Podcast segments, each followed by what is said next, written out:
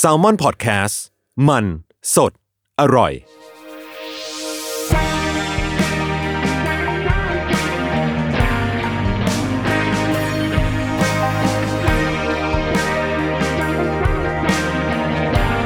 วิทยาศาสตร์ ประหลาดวิทยา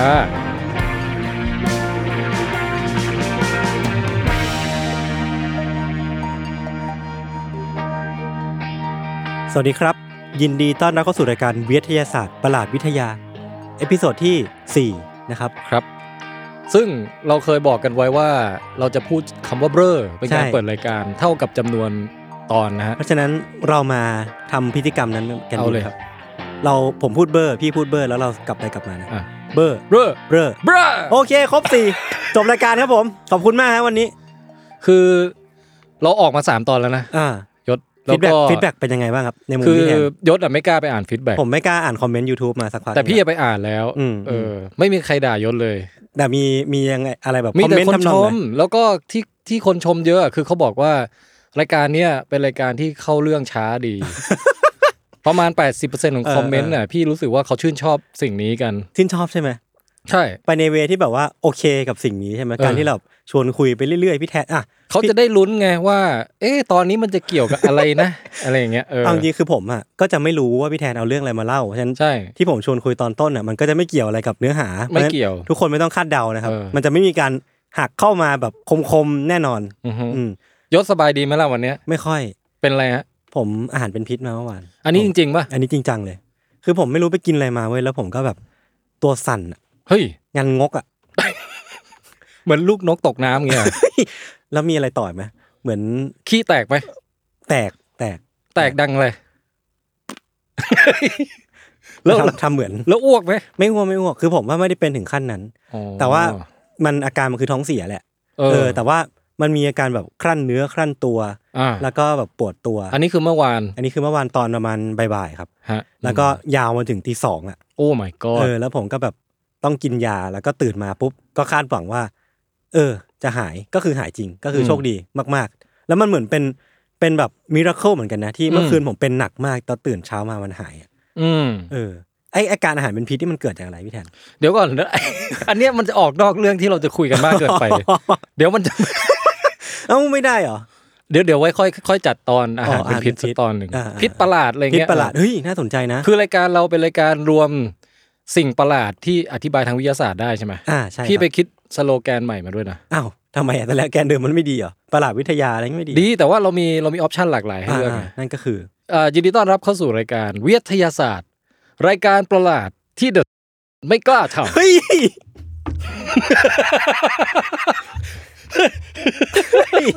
เอางี้เลยเหรอ ำ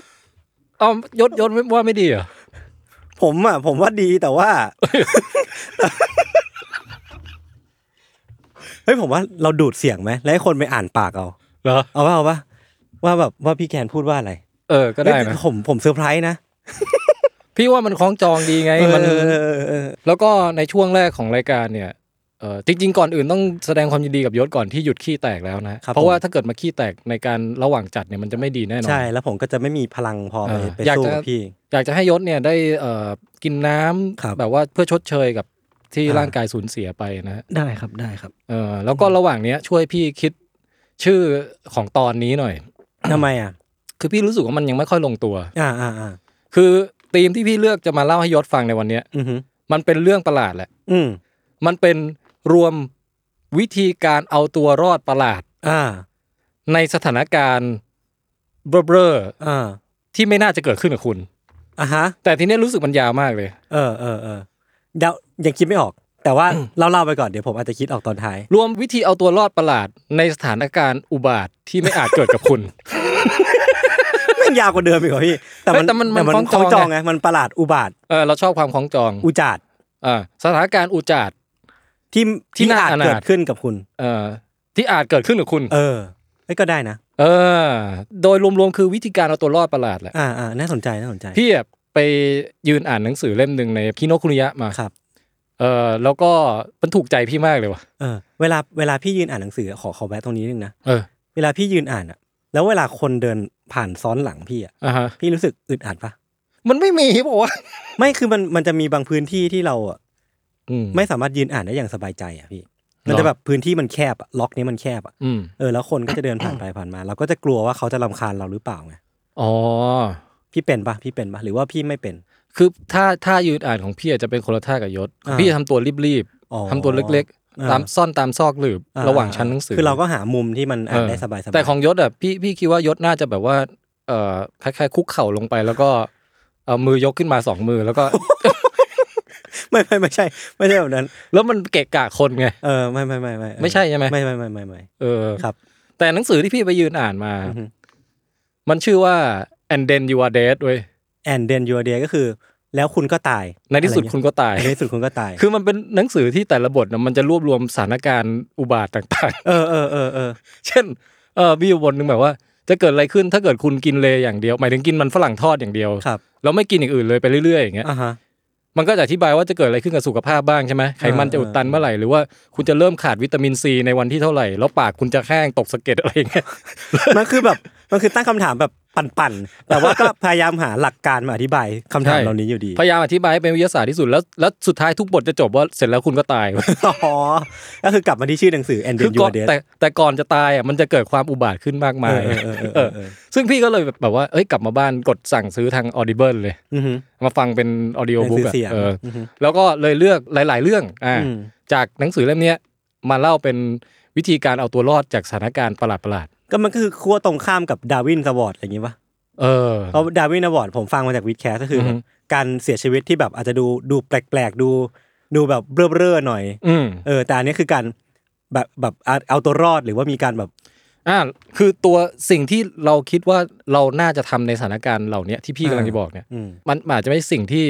ตามหลักวิทยาศาสตร์แล้วทำให้เรารอดสูงสุด ครับ แต่ไอ้สิ่งที่ทำให้เรารอดสูงสุดจริงๆอ่ะมันจะเป็นสิ่งที่น่าประหลาดใจกับเราว่าเฮ้ย อ่า ตกลงสถานการณ์แบบนี้มันต้องทำอย่างนี้เหรอเนี่ย อ่า คิดไม่ถึงเลยอย่างเงี้ย ครับผม อ่านี่คือสิ่งที่ไปพยายามรวบรวมมา อืมอืม เอ่อจากฟีดแบ็กตอนเก่าๆเนี่ย อืม เราก็เห็นว่ามีหลายคนนะฮะบอกว่าตอนฟังก่อนนอนปุ๊บเนี่ยก่อนจะนอนมันหลับไม่ลงเพราะว่ามันจะได้ยินเสียงน้ำบาฟ้า แล้วตอนนี้พี่ก็เลยจะไม่ทำ ไม่ตอนนี้พี่ก็เลยคิดว่าเออเนี่ยแหละเอ่อทุกๆ ตอนเว้นตอนเนี่ยรายการเราจะแบบมีเอาพวกน้ำบาฟ้า เอาน้ำบา อะไรเออกลับมาจัดเป็นห้าอันดับอะไร ครับ เงี้ยวันนี้ก็จัดมาห้าอันดับเหมือนกัน อ่า ห้าอันดับวิธีเอาตัวรอดประหลาดในสถานการณ์ อุจาดที่คุณอาจเจอ อ่ะอันแรกเลยไหม อ่าอันแรกเลย อันแรกก็คือเริ่มจากห้าก่อนนะครับ น้ำบาฟ้า ไฟไฟไฟไฟ สถานการณ์ เอออั อันดับห้านะฮะ ครับ ที่คุณอาจจะเจอ อืม ก็คือ อืม การที่เราเข้าไปในลิฟต์อะแล้วเรา อืม กลัวลิฟต์ร่วงนั่นเอง ฮะ เอางี้ในชีวิตของยศเนี่ย เออ เคยขึ้นลงลิฟต์แล้วรู้สึกว่าเคยสมมุติมันนะใช้เวลานานหน่อยอะ เออเออ แล้วเราเคยจินตนาการเล่นๆไหมว่าเฮ้ยถ้าเกิดมันเกิดร่วงขึ้นมาตอนเนี้ย เราจะทำยังไงให้เรามีโอกาสรอดสุดวะ เชื่อผมเคยคิด เออเ บ่อยบ่อยด้วยบ่อย เป็น ด้วย ไงฮะเป็นไง ผมจะพยายามคิดว่า ตอนก่อนที่มันจะตกลงมาที่สุดอ่ะ อืม ผมต้องกระโดดก่อนเว้ย กระโดดจังหวะให้พอดีเลยใช่ เอ ไหอมเออใช่ใช่มันเหมือน เออ มันเหมือนมีมที่มันชอบมีคนแบบบอกว่าเวลาตกจากที่สูงอ่ะให้ตกมาจากเก้าอี้ไว้ย แล้วพอจะถึงพื้นอ่ะ ก็ให้กระโดดออกจากเก้าอี้ ก็ อ่ะอันนี้ มันก็น่าคิดแหละ เออเออเออแต่มัน เออ ไม่ใช่ไม่สามารถใช้หลักการนี้ได้ถูกป่ะพี่ เดี๋ยวเราจะมาเฉลยกัน อ่า แต่อันแรกเนี่ยข้อมูลแรกสุดเลยก็คือว่าเอ่อในประวัติศาสตร์ของลิฟต์ในโลกเราเนี่ยนะฮะ ครับ ลิฟต์นี่มีมาประมาณ 150 ปีแล้ว อุ้ยนานเหมือนกันนะ นานแล้ว ในประวัติศาสตร์อันยาวนานเนี่ยนะ อืม ร้อยห้าสิบปีเนี่ย มีการขึ้นเขาคำมีคนคำนวณด้วยนะ อ่า มีการขึ้นลงผ่านลิฟต์เนี่ย มาแล้วทั้งหมด 800 800 บิลเลียนครั้ง โอ้โหแปดแสนล้าน เอออะ แป ไร ด อย่า แส ง น เงี้ย ล้านครั้ง บิลเลียนนี่พันล้านใช่ไหม ใช่ เติมศูนย์ไปอีกสองตัวเป็น ก็คือ พัน หมื่น ล้าน แสน แสนเออแปดแสนล้านครั้ง แสนล้านครั้ง ถ้าคิดเป็นจำนวนคนที่เคยขึ้นขึ้นลงลิฟต์อ่ะก็ประมาณแบบ1.3 ล้านล้านคน อ่า ในบรรดาทั้งหมดเหตุการณ์ทั้งหมดทั้งหลายที่เกิดการขึ้นลงลิฟต์มาเนี่ยใน อือฮึ ประวัติศาสตร์ 150 ปี ครับ มันมีเพียงแค่ครั้งเดียวเท่านั้นเองที่เคยมีคนลิฟต์ล่วงอะ ฮะครั้งเดียวได้ไงอ่ะจริงเหรอ จริง คือคือประมาณว่ามันเป็นการเดินทางที่ปลอดภัยกว่าที่เราคิดเยอะเลยว่ะ เออเออเออเออ เขาบอกว่าขึ้นบันไดยังอันตรายกว่าขึ้นลิฟต์อ่ะ คือมีคนอุบัติเหตุจากบันไดมากกว่าลิฟต์แน่นอน ใช่ เอางี้ก่อนเอ่ออันนี้ทบทวนความความรู้เดิมก่อน อืม ใครเป็นผู้ประดิษฐ์ลิฟต์ครับอ่า แจ็คดอสัน อ่า อ่า ผมนึกชื่อฝรั่งในหัวออกมาเร็ว อ่า ๆผม คุณ ผมไม่รู้อ่ะผม คุณคุณโรเบิร์ตลิฟนะฮะ โนบอ๋ออันนี้คือจริง ๆ ใช่ปะ อ่าอันนี้ไม่จริง แล้วความจริงจะมาตอนไหนครับ ไม่มี ผมเชื่อว่าพี่น่าจะเขียนมาจริง เออ คือคุณโรเบิร์ตตั้งแต่คุณโรเบิร์ตลิฟประดิษฐ์ลิฟมาเนี่ยเออร้อยห้าสิบปี คือในคอมเมนต์ผู้ผู้ฟังอ่ะเขาก็มาเขียนเหมือนกันนะว่า ครับ บางทีแยกไม่ออกว่าอันไหนข้อมูลจริงข้อมูลหลอก ๆ แล้วโรเบิร์ตลิฟต์นี่จริงปะ ไม่จริง เราจะคอยบอกแล้วกันนะ อันไหนจริงไม่จริง โอ นะฮะ เค แต่ไอที่จริงอ่ะคือว่าประวัติศาสตร์ร้อยห้าสิบปีของลิฟต์เนี่ย อืม มีอุบัติเหตุลิฟต์ร่วงที่มีคนอยู่ในนั้นน่ะ ครับ แค่ครั้งเดียว ครั้ เท่าง นั้นเอ เดี ง ยว อืม เออแต่ว่าอุบัติเหตุอื่นมีนะ อุบัติเหตุประเภทอื่น ซึ่งเดี๋ยวเราค่อยว่ากัน ครับ ไอ้ครั้งเดียวเนี้ยเกิดขึ้นเมื่อปี 1945 โอ้โห เกือบร้อยปี เป็นลิฟต์รุ่นเก่า อ่า อยู่บนตึก Empire State อืม ตึก Empire State นึกออกใช่ไหม อืม ที่คิงคองไปปีน ใช่ น่ะ ใช่แล้วก็จะไปอยู่ในหนังฮอลลีวูดบ่อย เออ ๆเออ ปรากฏว่าแล้วมันไม่ใช่อุบัติเหตุที่เกิดขึ้นจากลิฟต์เสียด้วยนะ ครับ มันเกิดจากว่าวันนั้นเนี่ยเออมีเครื่องบินเครื่องบินทหารนะฮะ รุ่น B25 B25 เนี่ย อ่า บินมาแล้วหมอกมันเยอะ อืม แล้วยังไงไม่รู้คือหาคำหาทางไม่เจอเครื่องบินรุ่นเก่าอ่ะ อืม บินมาชนตึก Empire State อ่า แล้วชนไปเนี่ยก็คือตัดสายลิฟต์ โอ้โห สายเคเบิลลิฟต์อ่ะที่ชั้น 75พอดี ซึ่งมันเป็นเรื่องแบบบังเอิญนี่บังเอิญ มันไม่น่าจะเกิดกับเราอ่ะ เออเออเออแล้ว คือ ก็ ต้อง เลยทำให้ลิฟต์ร่วงมา คือมันต้องซวยระดับอภิมหา อ่า สวยจริง ซวยอืม มหาเบ้อจริงๆอ่ะ ครับ มันถึงจะนะ อืม แล้วปรากฏว่าลิฟต์สมัยก่อนอ่ะเขาต้องมีคนยืนประจำลิฟต์เป็นเป็นผู้ออลิฟต์ออเปอเรเตอร์ อ่าเหมือนที่เห็นในหนัง อ่าในหนังอ่ะ อืม คือจะมีคอยมีคนถามแล้วว่าจะไปชั้นไหนแล้วเขาก็คือคนธรรมดาจิ้มลิฟต์เองไม่ได้ ครับ ต้องให้คนที่ทำเป็นอ่ะเอ่อช่วยช่วยสับขึ้นสับลงอะไรให้อย่างเงี้ย อืมอืม วันนั้นน่ะมีลิฟต์ขาดสองตัว อืม ไอตัวหนึ่งที่ควรจะมีเจ้าหน้าที่คอยอยู่ประจำลิฟต์อ่ะเจ้าหน้าที่ไปเบรกสูบบุหรี่พอดี โอ้โห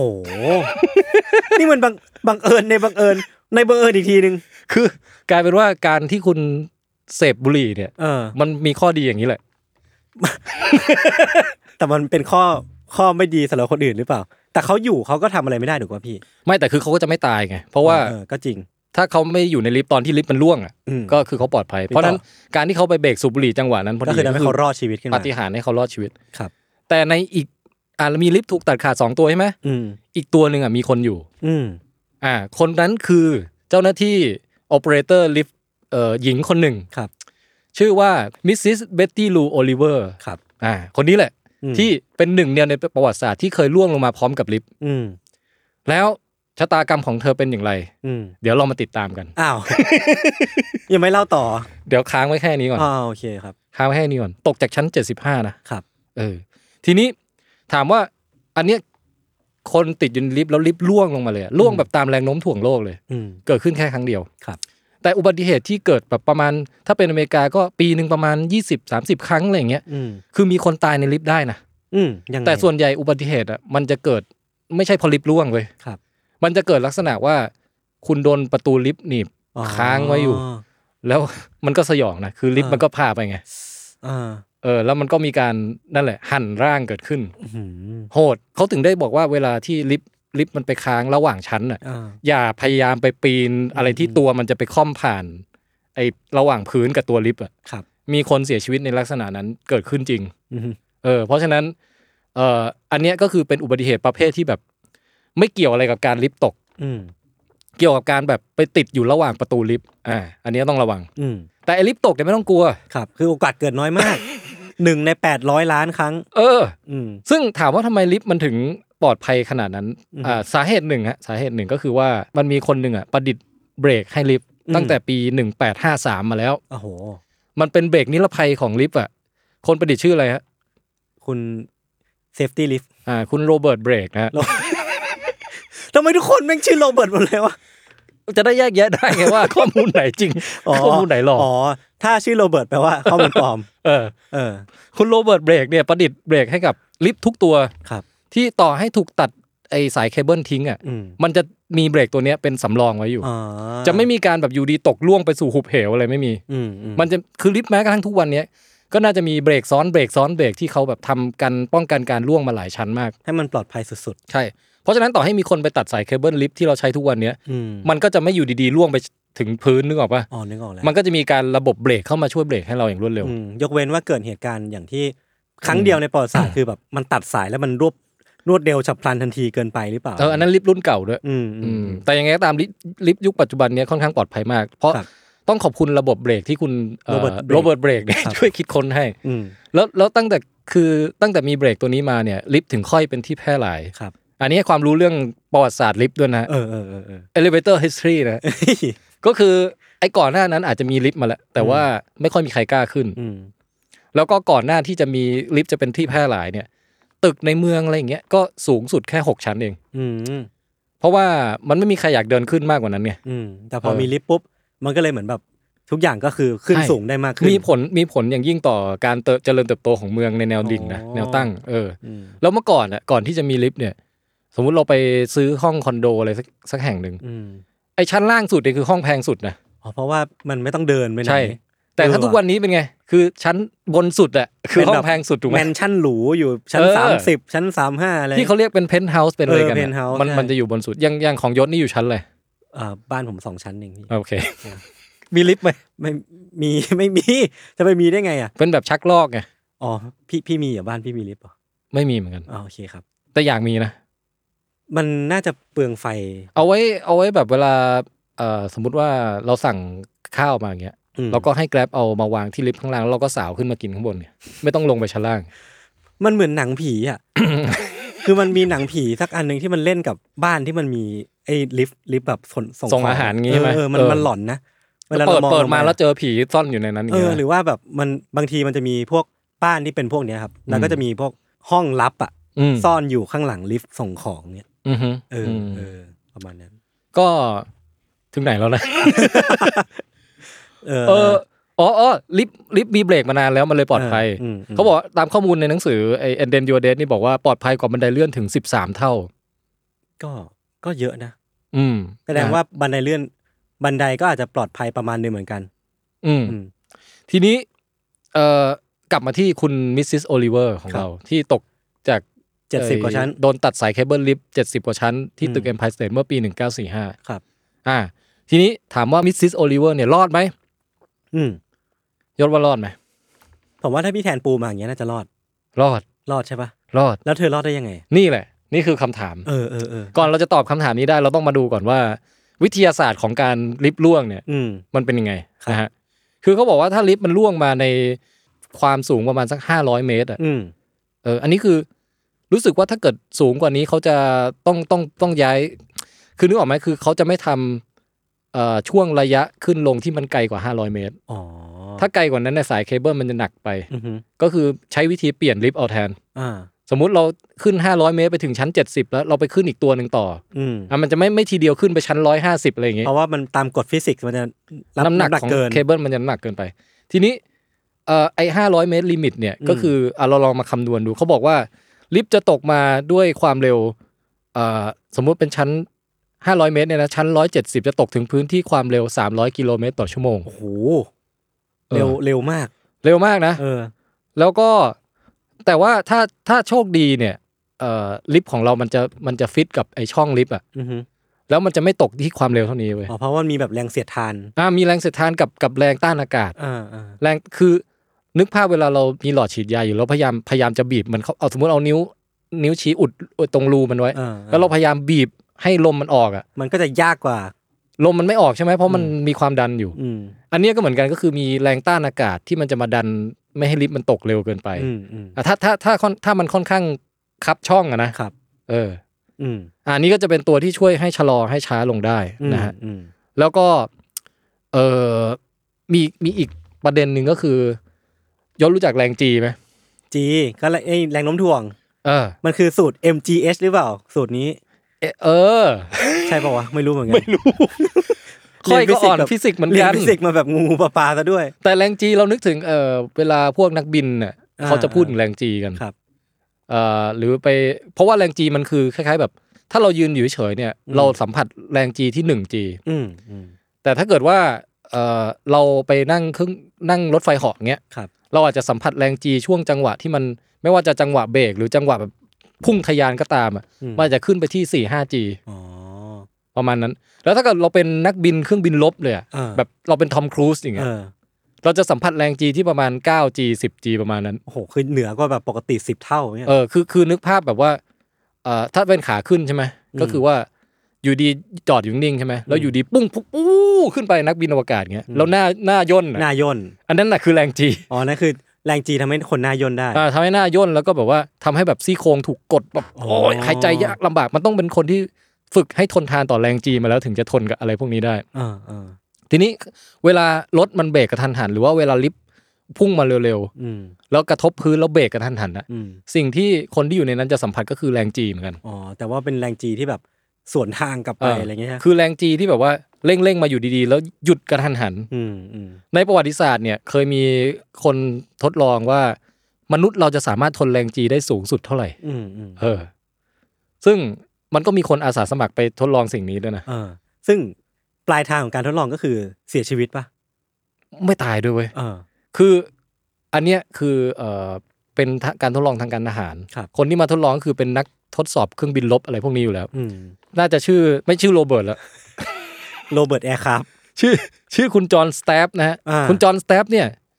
เขาเป็นเทสไพลอตที่แบบว่าขึ้นชื่อลือชา แล้วพอมีการประกาศว่า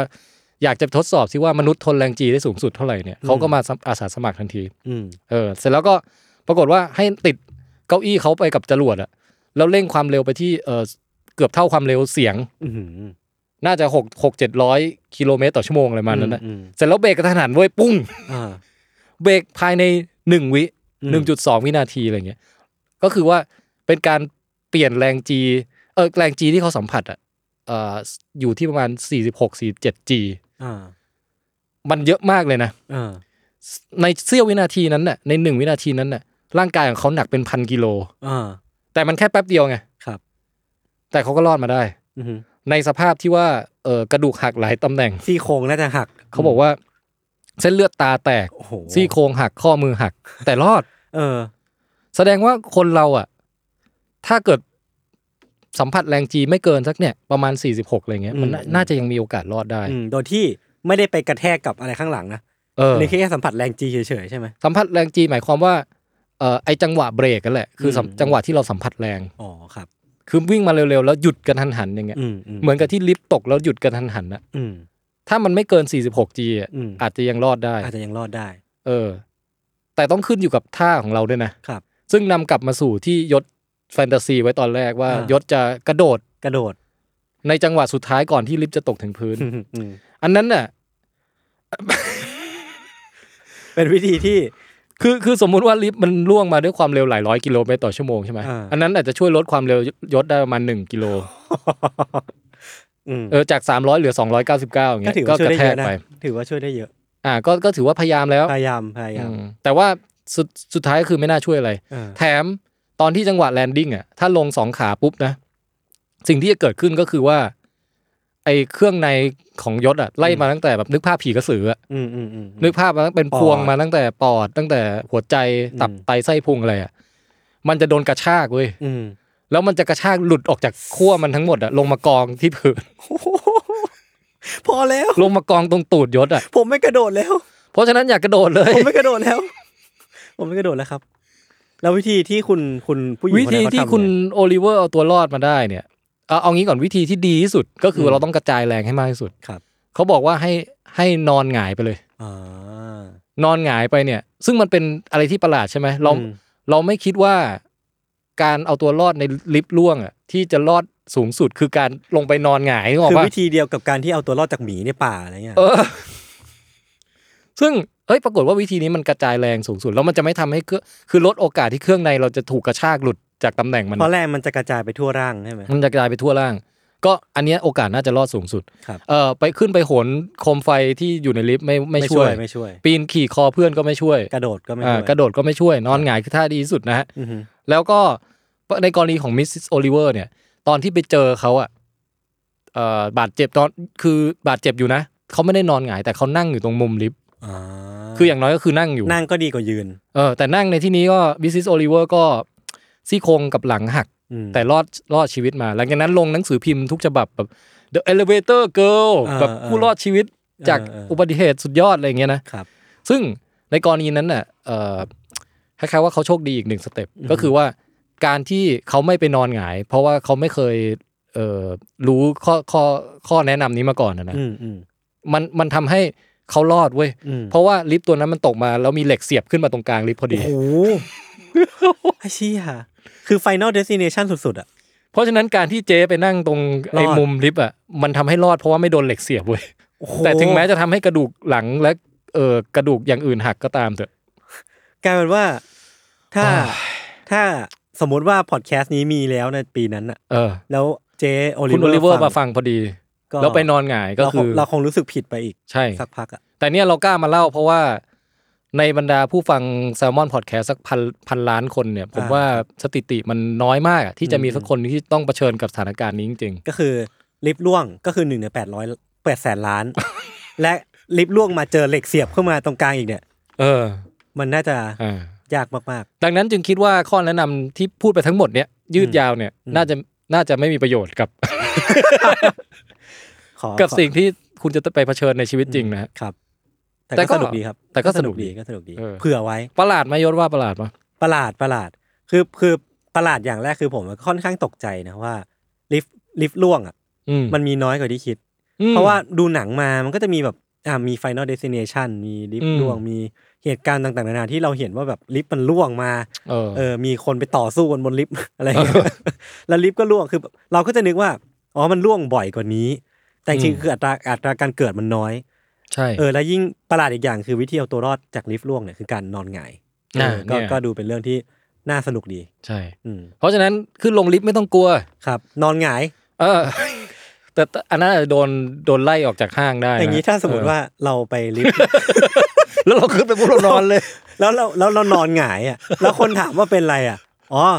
คุณไม่อยากเอาตัวรอดกันนะครับ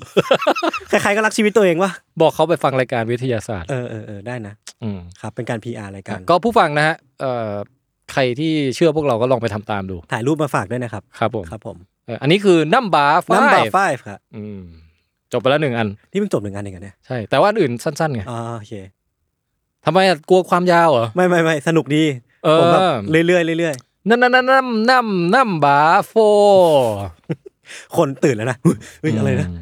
จริง ๆ ฟังวันละหนึ่งนัมเบอร์ก็ได้ นะ ใครที่ไม่ชอบฟังยาว ไม่ต้องรีบไม่ต้องรีบ ๆใช่อาทิตย์หนึ่งออกตอนหนึ่งก็เนี่ย เออ ห้าวัน ฟัง ได้ห้า ละ วัน วันละตอนไอ้ฟันละวันวันละน้ำบ้า เออ อ่ะ เหตุการณ์ที่สองที่เป็นแนะนำวิธีเอาตัวรอดประหลาดๆ ครับ ที่คุณอาจจะคิดไม่ถึงนะฮะ อืม เหตุการณ์เนี้ยเป็นไปได้มากกว่าเหตุการณ์แรก อืม นั่นก็คือถ้าคุณโดนฟ้าผ่า อ่า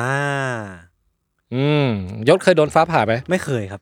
ถ้าเคย เออ ผมไม่น่าอยู่ตรงนี้ แต่เคยได้ยินว่าคนโดนฟ้าผ่าไหม เคยเคยเคยเคย มันไม่ใช่อะไรที่แบบ impossible ขนาดนั้นใช่ไหม ไม่แปลกมากสำหรับผม เออ เคยเคยเคยเห็น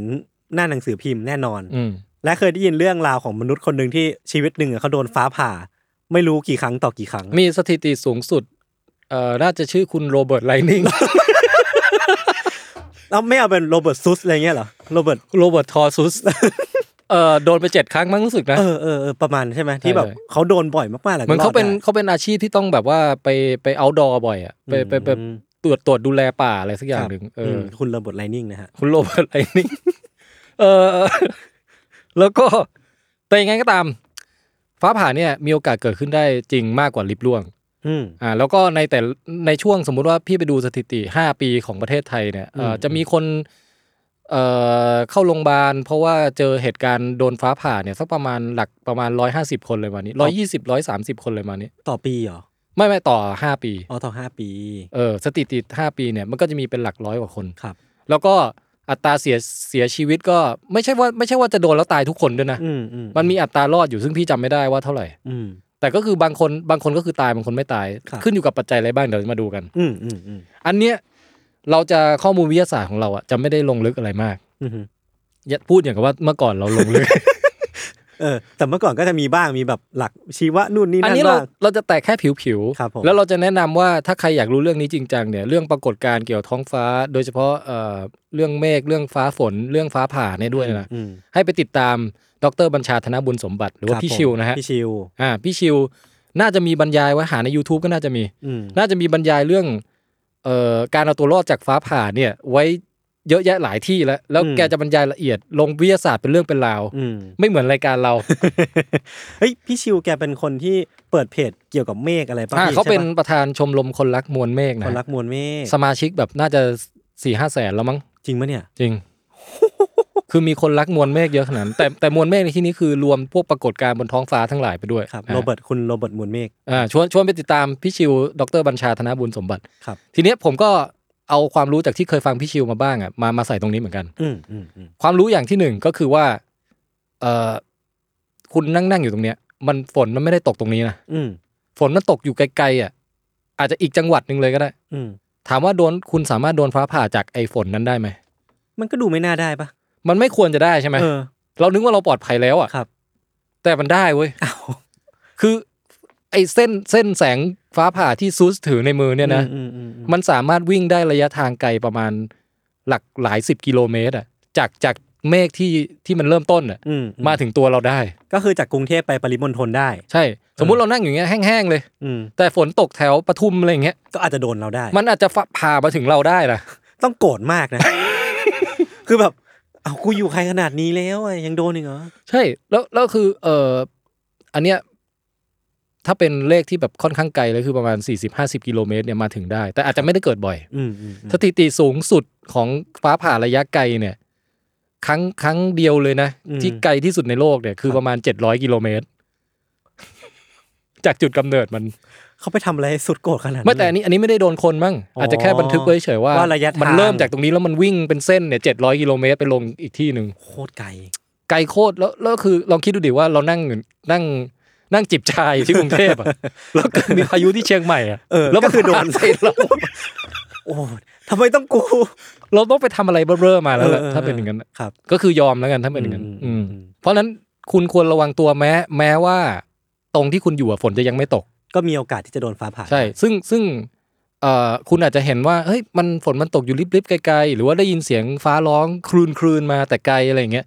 อันนั้นน่ะก็คือเอ่อถ้าจะให้ปลอดภัยร้อยเปอร์เซ็นก็พยายามหาที่หลบได้แล้ว อืม อืมเข้าเข้าในอาคารเข้าอะไรอย่างงี้ได้แล้ว ครับ ไม่ใช่ว่ายืนยืนอยู่แบบยืนมองฝนอยู่แล้วคิดว่าจะปลอดภัยร้อยเปอร์เซ็นไม่ อืมอืม ทีนี้ถามยศว่า เออระหว่างสมมุติว่าฝนตกในอยู่อยู่ในบริเวณแบบ outdoor สักแห่งหนึ่ง ครับ เอ่อยศว่าควรไปหลบใต้ต้นไม้ไหม ควรไปหลบใต้ต้นไม้ไหมเหรอ เออ ควร ทำไมครับ ไม่รู้ว่าธาตุไม้กับธาตุไฟฟ้า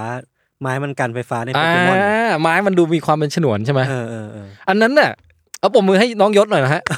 ผิดใช่ไหมฮะ อันนั้นน่ะคือสิ่งที่แย่ที่สุดเท่าที่ มนุษย์คนหนึ่งจะทำได้ เว้ย ขอบคุณครับ ขอบคุณครับ ไม่ต้องสรรเสริญเยินยอผมก็ได้ คือฟ้ามันจะชอบผ่าลงตรงจุดที่สูงสุดของบริเวณนั้น ครับ ซึ่งมันก็มักจะเป็นยอดไม้เนี่ย อ๋อ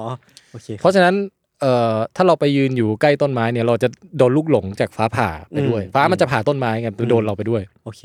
อ่ะทีนี้สมมุติว่ายศรู้ข้อข้อมูลนี้แล้ ถ้าว งั้นผมตายแล้วนะ ผมผมตายแล้วพระ ตาย ว่ เป็นหนึ่งชีวิตแล้วก็ อ่า เกิดใหม่แล้วก็ทดลองใหม่ ครับ คราวเนี้ยคิดว่าออกมายืนข้างๆต้นไม้โอเคไหม ข้างๆต้นไม้เหรอ เออคือแบบอ่ะอ่ะออกมาสักสี่ห้าเมตรเลยอ่ะ ก็น่าจะโอเคมั้ง เออ เนาะ ยังยังไม่โอเค อร่อยยังอีกเหรอ เนี่ยพี่ชิวเล่าในการบรรยายของพี่ชิวว่ามันมีปรากฏการณ์ที่ชื่อไซส์แฟลชอีกเว้ ยไซส์แฟลชคือ มันผ่าลงต้นไม้ใช่ไหม อืม เสร็จแล้วไอ้มันมีแลบออกมาด้านข้างอ่ะ โอ้โห มาโดนเราได้อีก ระยะแบบสี่ห้าเมตรเนี่ยมาถึงตัวเราได้ เออ เออแล้วก็ถ้าเรายืนอยู่กับเพื่อนอ่ะพอพอมันไซส์แฟลชมาโดนเราเสร็จมันอาจจะไซส์แฟลชต่อไปโดนเพื่อนเราที่ยืนข้างๆกันอี ก็ ก คือเป็นเชนไลนิ่ง เป็นเชนไลนิ่งแบบเหมือนถ้าเล่นเกมนึกภาพตุ้งตุ้งตุ้งตุ้งตุ้ง อ่า โดนแบบ อ่า ครบ อ่า ทั้งจออะไรอย่างเงี้ย ครับ เพราะฉะนั้นถ้าเราเอ่อไปเดิน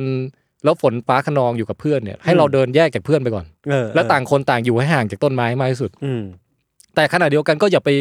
ยืนทำตัวสูงๆอยู่กลางทุ่งนาอะไรอย่าง เพราะ เงี้ย เดี๋ยวมันจากต้นไม้จะเป็นหัวคุณ ใช่ แท มันจะกลายเป็นเราเป็นสิ่งที่สูงที่สุดในบริเวณนั้น เออเอ เอ อ อ อ่ะ อันนี้คือสองอย่างกันนะ ครับ มีอะไรบ้างฮะ มีต้นไม้ เออ กับข้างๆต้นไม้ เออ มันยังเหลือในในคอนกรีตปะในแบบใต้ใต้ใต้ตึกอันนี้เรานับไปเพราะมันเซฟอยู่แล้วอะ เออใต้ใต้ตึกนี้ก็ค่อนข้างเซฟ แต่ก็จริง ๆ ก็ไม่ได้เซฟร้อยเปอร์เซ็นต์ อ้าวเหรอมันมี บางทีมันก็จะ อ่ะนี่ไง อย่างที่สามที่ควรระวังคือเขาเรียกว่าไฟที่มันมาตามพื้น อ๋อ คือฟ้าไม่ได้ผ่าตรงเรานะ ครับ มันผ่าห่างออกไปสักสิบยี่สิบเมตรเนี่ย อืมอืม แต่ไฟมันวิ่งมาตามพื้นเว้ย อ่าอืม แล้วเราก็โดนเกิกๆไปด้วยอย่างเงี้ย แต่อาจจะไม่ได้โดนแรงเท่า direct อ่าถ้าไดเรกนี่คือ เอ่อแจ็คพอตแตก เออ เราอาจจะระเบิดตุ้มไปเลย ครับ เพราะว่าฟ้าผ่ามันอุณหภูมิสูงมากนะ อือฮึ มันอาจจะถ้าโดนไดเรกแบบตรงๆกระแสไฟเข้าเนื้อเราตรงๆ เนี่ย เลือดทุกอนูของเรามันจะระเหยกลายเป็นแก๊สในพริบตาเว้ย แล้วเราก็จะระเบิดตุ้ม เออ แต่ไม่ค่อยมีใครโดนแบบนั้นนะ อืมแต่ในโปเกมอนไม่เห็นมีใครเป็นอะไรเลยนะ เออ ส่วนใหญ่ฟ้าผ่าในการ์ตูนมันจะแป๊บแป๊บแป๊บแล้วก็เห็นเป็นโครงกระดูกใช่ไหม อ่า ของจริงเป็นงานปะ ไม่ รู้ ไม่ ไม่ใช่ปะ คือคือของจริงนี่ถ้าโดนฟ้าผ่าเอ่อมันมีอีกหลักการหนึ่งก็คือว่าฟ้าเส้นไฟฟ้าเนี่ยมันจะวิ่งในเอ่อวิ่งผ่านเส้นทางที่มีความต้านทานน้อยที่สุด ครับ คืออะไรที่มันวิ่งนำไฟฟ้าได้ง่ายสุดมันจะไปทางนั้น อืม ยกตัวอย่างเช่นเอ่อถ้าพี่ตัวเปียกเนี่ย อืม การวิ่งทะลุร่างพี่อะกับวิ่งผ่านแค่ผิวหนังพี่ซึ่งเปียกอยู่อะ อืมอืม ไฟฟ้ามันจะชอบวิ่งไปตามที่ที่เปียกมากกว่า อ่า แปลว่าถ้าพี่ตัวเปียกเนี่ยโอกาสรอดมากกว่าตัวแห้ง เพราะว่ามันจะไม่ได้เล็กผ่านอินเทอร์เน็ตออแกน ใช่ มันจะผ่านผิวหนังไปเฉย แต่ผิวหนังพี่ก็จะแบบว่าเป็นรอยไหม้ตามลักษณะที่ฟ้ามันวิ่งผ่านอะ โอ้ ไฟฟ้าวิ่งผ่าน แล้วคนที่โดนไฟฟ้าเอ่อฟ้าผ่าในลักษณะแบบเนี้ย อืม เขาจะเกิดแผลเป็นที่ อ๋อเป็นแผลเป็นรูปสายฟ้าปะ แผลเป็นรูปสายฟ้าเลย แต่ไม่ใช่แฮร์รี่พอตเตอร์นะ อ่า ก็จะแบบมีวอดมอมา เออ ครับ ลองลองไปเสิร์ชดูรูปกันได้นะฮะ บอกว่า lightning scar อะไรอย่าง เอ งี้ อ ก็ได้ มันดูเท่ไปอีกแบบนึงนะ เออคือคือเส้นไฟฟ้าที่วิ่งแบบแตกแขนงผ่านร่างกายผ่านผิวหนังอะผ่านตรงไหนก็ตามมันจะทำให้เส้นเลือดฝอยตรงนั้นน่ะปุ้งปุ้งปุ้งปุ้งปุ้งไงแล้วมันก็จะขึ้นเป็นรอยเส้นแดง เหมือนไปสักอะไรมาสักอย่างหนึ่งผ่าน อืม แบบแต่จริงๆมันคือเส้นทางวิ่งของกระแสไฟฟ้า ครับ อ่ะเพราะฉะนั้น พอพอเราคิดถึงหลักการนี้ใช่ไหมฟ้ามันไฟฟ้ามันจะวิ่งผ่านอะไรที่นำไฟฟ้าได้ดีกว่าเราถูกป่ะ อืม อย่างเงี้ยเอ่อให้ยศเลือกระหว่างใส่บิกินี่ไปยืนตากฝน อ่า กับใส่ชุดเกราะแบบอัศวินน่ะ อืม ไปยืนกลางสายฝนคิดว่าไหนปลอดภัยวัน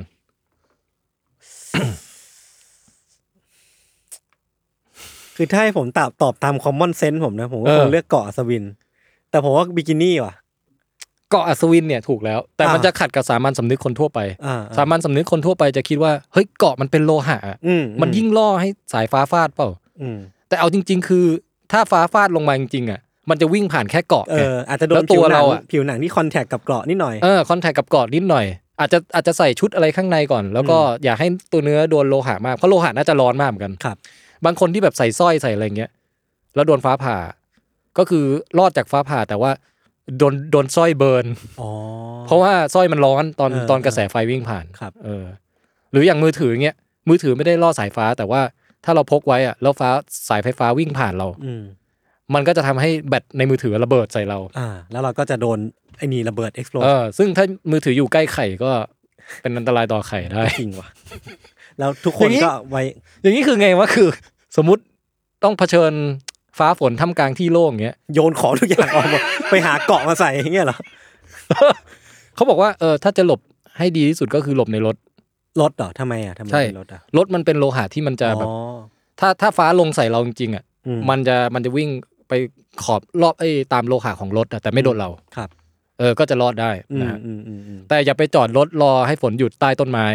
อ่า เพราะไม่งั้นต้นไม้มันจะโค่นมาทับรถเรา โอเค ภัยอยู่รอบตัว เออต้องคิดเยอะนะเนี่ย เออ อีกอย่างหนึ่งก็คือว่า เราสามารถ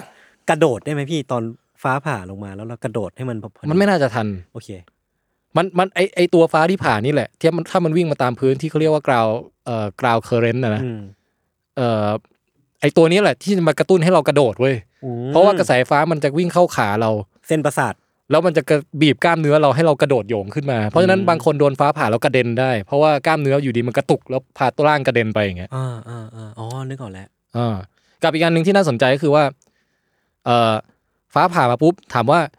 ไอ้ไฟที่ผ่านอ่ะมันก็มันก็คือทำไมถึงทำให้เราตาย อืม ส่วนหนึ่งอาจจะเป็นเพราะว่ามันผ่านหัวใจเรา ครับ ถ้าผ่านหัวใจก็คือมันไฟฟ้ามันจะไปทำให้หัวใจไฟช็อตแล้วหยุดเต้นอ่ะ อืม แล้วจังหวะที่หัวใจกำลังบีบตัวเนี่ย ถ้าโดนฟ้าผ่าพอดีมันอาจจะบีบแบบบีบเก่งแบบหัวใจวายไปเลยอย่างเงี้ย อ่าอ่า แต่ถ้าหัวใจกำลังเหมือนกับเพิ่งบีบไปเสร็จแล้วกำลังคลายอยู่แล้วฟ้าผ่าจังหวะนั้นพอดีเราอาจจะมีโอกาสรอดอะไรเงี้ย อ๋อ ขึ้นเพราะฉะนั้น ขึ้อยู่กับจังหวะ ยศต้องบังคับจังหวะการเต้นหัวใจของตัวเองให้อดี่าคือถ้าไม่มีไม่มีชุดเกาะแถวนั้นเนี่ย ๆอ่า ก็คือต้องบังคับจังหวะการเต้นของหัวใจ อ่า ให้มันแบบเป็นช่วงขยายพอ ใช่ ดี ก็คือใช้ปราณอัศนีหรืออะไรก็ได้นะถ้ากับปราณอัศนีกระบวนท่าต้านสายฟ้าที่หนึ่งอะไรอย่า เองอ เงี้ย พี่ เออ ไอ้ไอ้ใยบ่า เออ มันแค่มันควบคุมลมหายใจมันก็ต้านเลือดได้แล้วเหรอ อันนั้นมันกระตุ้น โอเคโอเค เออ ครับ ก็แล้วเกร็ดเล็กเกร็ดน้อยอีกอย่างอ่ะเดี๋ยวจะจบฟ้าผ่าละ อืม ก็คือว่าเอ่ออย่างที่เราไล่ไปก็คือว่า ฟ้าฟ้าผ่าลงต้นไม้ อือฮึ แต่ถ้าเรายืนใกล้ต้นไม้เราโดนไซส์แฟลชได้ ครับ ถ้าเรายืนห่างออกมาอีกเราอาจจะโดนไฟที่มันวิ่งมาตามพื้นได้ อ่าสายอ่า แต่ทีนี้ไอการที่โอกาสที่จะโดนไฟวิ่งตามพื้นน่ะบางคนบอกว่าเอ่อถ้าที่บางบางคนเข้าใจว่า เราไม่ควรทำตัวสูงใช่ไหม ครับ เพราะฉะนั้นเราควรนอนลงไป อืม แต่ถ้านอนเนี่ยถ้าไฟมันมาตามพื้นมันเข้าเราเต็มเต็ม ก็โดนก็รับเต็มไป ๆเออมันเคยมีเหตุการณ์ที่เอ่อจังหวัดอะไรสักจังหวัดหนึ่งอะ ครับ แบบคุณครูนั่งทำกิจกรรมกลางแจ้งอยู่กับนักเรียนอ่ะ อืม แล้วฝนไม่ได้ตกด้วยนะ ฝนตกอยู่อีกอำเภอหนึ่งหรืออะไร อ๋อคื เงี้ อย เป็นเหตุการณ์ที่พี่พี่เล่าตอน ใช่ ต้น อยู่ดีฟ้าผ่าลงมาปุ้ง เด็ก 35 คนน่ะ ที่ อืม นั่งอยู่นั้นน่ะโดนฟ้าผ่าพร้อมกันเลยเว้ย โอ้โห เพราะมันมาตามพื้น เออ เออแต่โชคดีว่ามีเอ่อเสียชีวิตแค่คนเดียว ครับ คือที่เหลือก็คือ ฟื้นมาวันรุ่งขึ้นคือระบมอ่ะ โอ้โห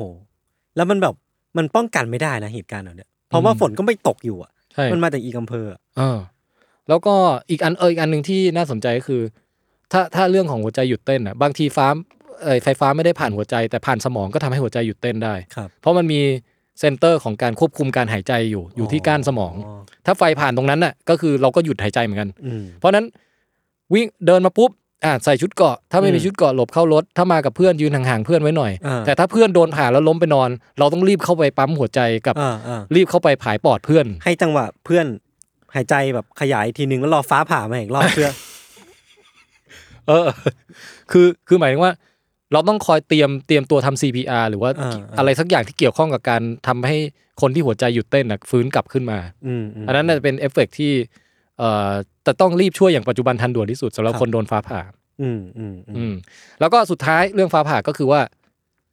เอ่อตะกี้เราบอกว่าไม่ควรนอนใช่ไหม ครับ ถ้านอนนี่กราวไฟที่มาตามพื้นอ่ะเข้าเต็มเต็ม อืม ๆเพราะฉะนั้นเราควรทำท่าอะไรครับ ยืน ถ้ายืนสูงไป คุกนี่นี่นี่กอดเข่า เออ ใช่ปะ เขาบอกว่าท่าที่เตรียมรับสายฟ้าที่ดีที่สุดคือให้นั่งยองๆลงไป นั่งยอง นั่งยองไปทำท่าเหมือนเราไปอุนจิอ่ะ ๆอ่าซุ่มซึม เออแต่ว่าต่างจากอุนจินิดนึงตรงที่ว่าหนึ่งขาชิด อืม ถ้าขาเราทางอ่ะ ไฟมันจะเข้าขาหนึ่งออกอีกขาหนึ่ง อ๋อแล้วมันก็มีแบบมีที่ผ่านของกระ เอ แส อ ไฟ ใช่ ซึ่งลบดันผ่านในตรงจุดที่เราไม่อยากให้มันผ่านด้วยนะ อ่าโอเคชัด เจน แต่ว่าถ้าเราขาชิดกันเออมันเหมือนกับมันจะวิ่งผ่านไปตามพื้นอย่างรวดเร็วอะไรอย่างเงี้ยนะ อืม แล้วก็อีกอย่างคือมือเนี่ยเอาป้องหูเอาไว้ ทำไมอะครับ คนที่โดนฟ้าผ่าจำนวนมากแก้วหูแตก อ๋อเพราะว่ามันมีรูให้ผ่านผ่านออกมาอย่างนี้ปะ คือเสียงเสียงของฟ้าผ่ามันดังมาก คือเราอยู่ไกลเรายังได้ยินแบบตกใจเลยใช่ไหม อืม ถ้าเราอยู่ตรงนั้นนะแก้วหูบุ้มเลย อืมอืม เพราะฉะนั้นให้เอามือป้องเอาไว้ อืม แต่ทั้งนี้ทั้งนั้นก็ไม่ใช่ว่าพอเห็นฝนตกปุ๊บรีบวิ่งออกไปแล้วไปนั่งท่าเนี้ยกลางสนาม เออเออเออ คือถ้าอยู่ในอาคารอยู่แล้ว คุณก็ไม่ต้องออกไปทำแบบนั้น เรียกได้ว่าปลอดภัยดีอยู่แล้ว อ่า ไม่ต้องไปออกหาชุดเกราะใส่ เออ ครับ โอเคอ่ะเรื่องฟ้าผ่าเอาแค่นี้ก่อน เออเออสนุกนะสนุกนะ ดูดูมีประโยชน์กว่าเรื่องเรื่องแรกไหม สำหรับผมผมว่ามีประโยชน์กว่า แต่แต่ผมว่าลิฟต์อะมันดูใกล้ตัวกว่า มันเป็นอะไรที่เราเจอทุกวันมากกว่าใช่ไหม อืมมันแบบมีแฟนตาซีเกี่ยวกับสิ่งเนี้ยมากกว่า เออ อืม คือส่วนใหญ่คนที่โดนฟ้าผ่าสถิติประเทศไทยนะ ส่วนใหญ่จะอยู่ใน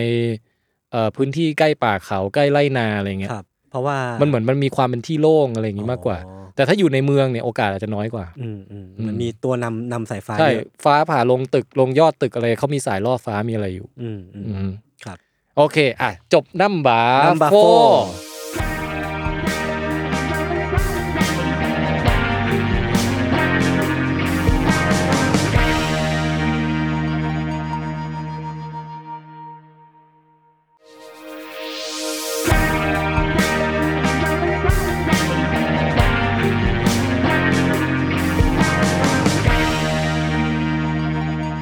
ถ้าจะให้ยศทายนี่คงไม่มีทางทายถูกอยู่ ผม แล้ว ผ ล่ะ มขี้เกียจทายแล้วรายการนี้ผมทายไม่ถูกสักที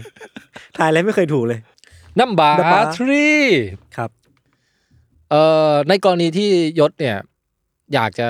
ไปเที่ยวที่ไหนสักแห่งหนึ่ง อืม แต่ไม่อยากซื้อตั๋วเครื่องบิน ครับ ยศสามารถที่จะเอาตัวเองอ่ะ ไปแอบขึ้นไปอยู่ตรงช่องเก็บล้อเครื่องบินได้ ช่องเก็บล้อนะ ใช่ ได้เหรอ มันมีคนทำมาแล้วจริงๆ ในประวัติศาสตร์เนี่ยมีประมาณ 145 คน นะ เขาเป็นใครกันครับเนี่ย ข้อดีก็คือว่า คุณไม่ต้องซื้อตั๋วนะฮะ เออ ข้อ 2 ก็คือว่า เออเผลอๆอาจจะยืดขาได้มากกว่า ที่นั่งปกติเหรอ ที่นั่งปกตินะ จริงเหรอ เออ ข้อ 3 ก็คือว่าหลับสบายด้วย เออ คือคุณจะสลบไปเลยระหว่างทาง คุณไม่ต้องแบบกินยานอนหลับเลยทั้งสิ้น เพราะว่าอะไรอ่ะ คนที่กลัวการบินเนี่ยมาอยู่ช่องนี้ได้ ก็คือแบบหลับไปเลยไม่รู้เรื่อง หลับไม่รู้เรื่องเลย รู้ตัวอีกทีคือตอนเขาปล่อยล้อออกมาแล้ เอ ว อคืออุณหภูมิตอนที่เครื่องบินขึ้นไปมันจะติดลบหลายองศาอยู่ อ่า แล้วคุณก็จะหนาวแล้วก็หลับไปเลย ครับ แต่มีคนรอดด้วยนะเขาบอกว่าประมาณหนึ่งในสี่อะรอด ก็คือจากร้อยสี่สิบห้าคน ก็ เออ รอดประมาณแบบสามสิบ เออ คน แล้วก็ ส่วนใหญ่เด็กคนที่รอดอะเป็นเด็กตัวเล็กๆหรือ อ่ะ หรือหรือใครก็ได้ที่ร่างเล็กหน่อยหรืออายุน้อยหน่อย เออ มันจะมีผลเดี๋ยวจะอธิบายให้ฟัง เอ้ยน่าสนใจ เออ แต่ว่านี่คืออันดับสามเราก็คือว่าวิธีเอาตัวรอด ถ้าคุณ ไปอยู่ใน ไป ที่ ติด เก็บ อยู่ ล้ ใน อของ ที่ ครื่ เก็ อบ งบิน ล้อเครื่องบินนะฮะซึ่งอาจเกิดขึ้นได้กับทุกคน ใช่ครับเป็นเรื่องที่ทุกคนต้องระวังเอาไว้นะฮะ วันนี้พรุ่งนี้คุณอาจจะเจอเหตุการณ์นี้กับตัวก็ได้นะครับ เออ โอกาสรอดมี ครับ อาจจะแค่เจอความเย็นจัดเข้าไปแล้วเออพอฟื้นมาอีกทีหนึ่งนิ้วอาจจะหลุดไปแล้วอะไรเงี้ย อืม แต่โอกาสรอดมี ครับ นะฮะซึ่งถามว่า เออมันจะเกิดอะไรขึ้นกับร่างกายเราบ้างระหว่างที่เราอยู่ในช่องเก็บล้อนั้นนะ อืม ผมนึกภาพยังไม่ค่อยออกว่ะพี่ ช่องเก็บล้อคือ ลองนึกภาพเครื่องบินใช่ไหม อ่ะฮะ เวลามันยื่นล้อออกมามันก็จะมีแบบวิบอย่างเงี้ย แล้วมันจะมีที่ช่องว่างตรงนั้นเหรอ ใช่มันจะเหมือนพับพับขึ้นไปใช่ไหมพับแล้วก็ปิดฝา อืม เออแล้วเราก็อยู่ในช่องนั้นแหละ อ๋อโอเค เราอาจจะเกาะที่ตัวล้อไปก่อน อ่า เสร็จแล้วพอล้อมันพับขึ้นไปเราก็ล้อให้มันปิดฝาแล้วเราก็ลงมานั่งบนฝามัน นั่ง ได้ ชิวๆอืม เออตอนแรกตอนแรกอาจจะชิล อืม แต่พอขึ้นไปสักพักหนึ่งเนี่ย ที่เครื่องบินบินน่ะความสูงมันจะประมาณ 10 กิโลเมตรใช่ไหม ครับ ความสูงระดับนั้นน่ะ อุณหภูมิมันจะลดลงมาเหลือสักประมาณเอ่อพี่ว่าน่าจะลบลบห้าสิบองศาเซลเซียสอะไรประมาณ โอ้ นั้น โหเออ เพราะฉะนั้นความหนาวเนี่ย มันก็มันก็หนาวอยู่ หนาวมากหนาวมาก หนาวกว่าเปิดแอร์เยอะ เออ เออแต่โชคดีคืออยู่ในช่องที่แบบอัดลมอาจจะไม่ตีหน้าอะไรอย่างเงี้ยนะ มแต่ว่าแบบบรรยากาศรอบๆมันก็จะหนาวอยู่ดีเนาะ ใช่ แต่ทีเนี้ยเอ่อไอสิ่งที่น่ากลัวความหนาวอะก็คือว่าที่ความสูง 10 กิโลเมตรเนี่ยออกซิเจนเบาบาง อืม แล้วออกซิเจนเบาบางเนี่ยปกติแค่ 50%ของของปกติอะ อืม เราก็จะเริ่มแบบสตสติไม่ค่อยมีแล้วนะครับ แต่ไอที่ความสูงระดับนั้นอะออกซิเจนเหลือประมาณ 20กว่าเปอร์เซ็นต์ อืม เพราะฉะนั้นมันไม่พอให้เราหายใจ เออ แล้วเราก็จะสลบ เออ สลบไปภายใน 10 กว่าวินาทีอ่ะ อ่า สิบถึงสิบห้าวินาทีที่ออกซิเจนเบาบางขนาดนั้นน่ะเราจะสลบไปเลย เออ หมดสติไป ครับ ฟื้นมาอีกทีนึงก็คือลุ้นแล้วว่าจะ จะ คือตอน อยู่ ลงจอดอะว่าเราจะ อืม ยัง จะอยู่หรือ เรา ไป จะยังอยู่เราจะยังมีชีวิตอยู่เปล่า ออ เพราะว่าจริง ๆ ถ้าเกิดว่าหมดสติคือสมองขาดออกซิเจนไปเกินสักไม่กี่นาทีอะมันก็จะเริ่มเริ่มตายทีละส่วนแล้วนะ ครับ เออ บางคนบางไฟลท์แบบว่าสามชั่วโมงสี่ชั่วโมงห้าชั่วโมงยังมีโอกาสรอดได้ อืม เขาบอกว่าเอาจริงๆอ่ะตอนที่ขึ้นไปอ่ะถ้าเรายิ่งหนาวจนสลบไปเร็วขึ้นเท่าไหร่อ่ะ อืม เราอาจจะยิ่งมีโอกาสรอดมากเท่านั้น อ่าอ่าอ่า เพราะว่าถ้าเราหนาวก่อนก่อนจุดที่มันจะออกซิเจนเบาบางอ่ะแล้วเราสลบไปก่อน อืม ร่างกายเรามันจะเข้าสู่โหมดประหยัดพลังงานเว้ย อ๋อ มันจะเข้าสู่โหมดแบบว่าเออใช้ออกซิเจนให้น้อยที่สุดเท่าที่จะน้อยได้ อืม เออ เพื่อเพื่อป้องกันไม่ให้สมองตาย แล้วพอไปถึงจุดที่ออกซิเจนเบาบางจริงๆอ่ะการที่เราสลบมาตั้งแต่แรกอยู่แล้วอ่ะ มันก็จะแบบช่วยทำให้เราเข้ากับสถานการณ์นี้ได้มากกว่า ใช่ เพราะฉะนั้นถ้าเกิดคุณคิดจะเดินทางด้วยวิธีนี้นะฮะ ครับ ไม่ต้องใส่เสื้อหนาว อ่า ให้คุณใส่ขาเอ่อขาสั้นรองเท้าแตะ ทำตัวยัง เสื้ ไง อยืด ก็ได้ ให้หนาวที่สุด อ่า แล้วคุณจะหนาวเร็วมาก อืม พอคุณหนาวเร็วมากคุณร่างกายคุณจะทนไม่ไหว มันจะแบบเหมือนไอ้คุณแจ็คดอสันน่ะ อ่าอ่าอ่า ที่แบบลงไปอยู่ในน้ำแล้วแบบตอนแรกปากสั่นใช่ไหมแต่สั อื ก ม พักคือนิ่งไปแล้ว อะ คุณอาจจะเป็นแบบนั้น อืม แต่นั่นน่ะร่างกายคุณจะอยู่ในสภาวะที่ประหยัดพลังงานมาก ครับ แล้วไม่แน่คุณอาจจะรอดตลอดทั้งทริปไปได้ แม้ว่าบนที่สูง 10กิโลเมตรออกซิเจนจะเบาบางมาก อืมอืม อ่า แต่มันจะมีอาการที่เรียกว่าเมาในเมาไนโตรเจนป่าววะพี่แทน เมา ไม่แน่ ใน ไม่ ไน แน่ โตร ใจ เจน ว่ามัน นี่ มันเกี่ยวกันไหม อันนั้นคือไปดำน้ำ เออ ไปดำน้ำแล้วเอ่อสูดสูดแก๊สไนโตรเจนเข้าไป ถ้าสูดในระดับเหนือท้องทะเลไม่เป็นไร แต่ถ้าลงไปลึกอะความดันมันจะ อ๋อ ทำให้เอาไนโตรเจนละลายเข้าไปในเลือด อ่า พอละลายเข้าไปในเลือดเกิดเอฟเฟกต่าง ๆ ที่ เกิด เกิดความมึนเมาขึ้นมา อืมอืม อืมนั่นแหละอ๋อมีอีกหนึ่งอย่างที่คุณอาจจะต้องคำนึง อืม คือไอ้ขาที่เครื่องบินมันจะลงจอดอะ อืม มันจะเปิดช่องกลางล้ออะตั้งแต่ที่ความสูงพอสมควรนะ อ่า เพราะฉะนั้นตอนแต่ตอนนั้นอะคุณจะสลบอยู่ เออ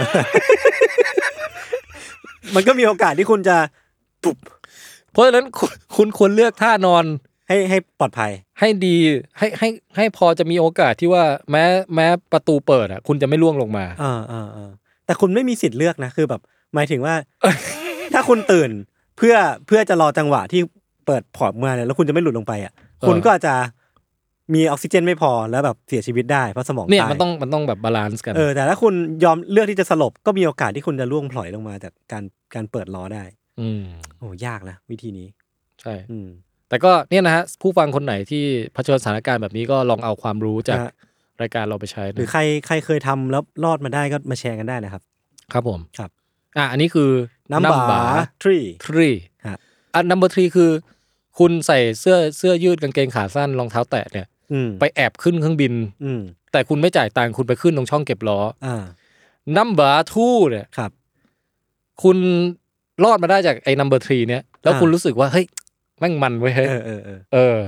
คุณเอามั่งคราวนี้คือแบบว่าอยากไปไกลกว่าเดิม อืม ก็คือตอนที่อีลอนมัสหรือว่านาซาส่งยานไปดวงจันทร์อ่ะ ครับ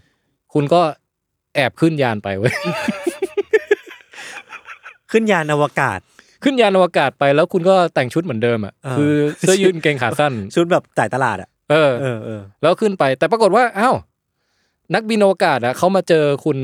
ตอนที่แบบว่าออกไปนอกโลกแล้วพอดีอยู่ระหว่างทาง อืม แล้วเขาบอกไอ้ไอ้นี่มาจากไหนวะเนี่ย แล้วก็ถีบคุณหลุดกระเด็นออกมานอกยานเว้ย ตอนนี้คุณลอยเคว้งอยู่ คุณก็ล่องลอยอยู่ในอวกาศ อืม ระหว่างทางไปโลก เอ้ย ระหว่างทางจากโลกไปดวงจันทร์ ครับ โดยใส่เสื้อยืดหนึ่งตัว และกางเกงขาสั้น รองเท้าแตะ รองเท้าแตะ เอออ ม ถามว่าทำยังไงให้คุณมีโอกาสรอดสูงสุด อ่า มันไม่น่ารอดแต่แรก อันนี้คือน้ำบาทู่ของเรานะ ผมว่ามันไม่น่าไปมันแค่นึกภาพว่าเกาะยานอวกาศไปก็ไม่รอดแล้วเปล่าวะพี่ มันไม่ไม่เราไม่ได้กรอบไปข้างนอกนะ อ่า คือตอนแรกเราเราแอบไปใน เราแอบไป ตู้ ข้างใน เก็บจานเขาหรืออะไรก็ได้ แต่โดนโดนเตะอ ค อน กมา พบเออ เออ โดนค้นพบแล้วก็ถูกถีบออกมา เออเออ เออเหมือน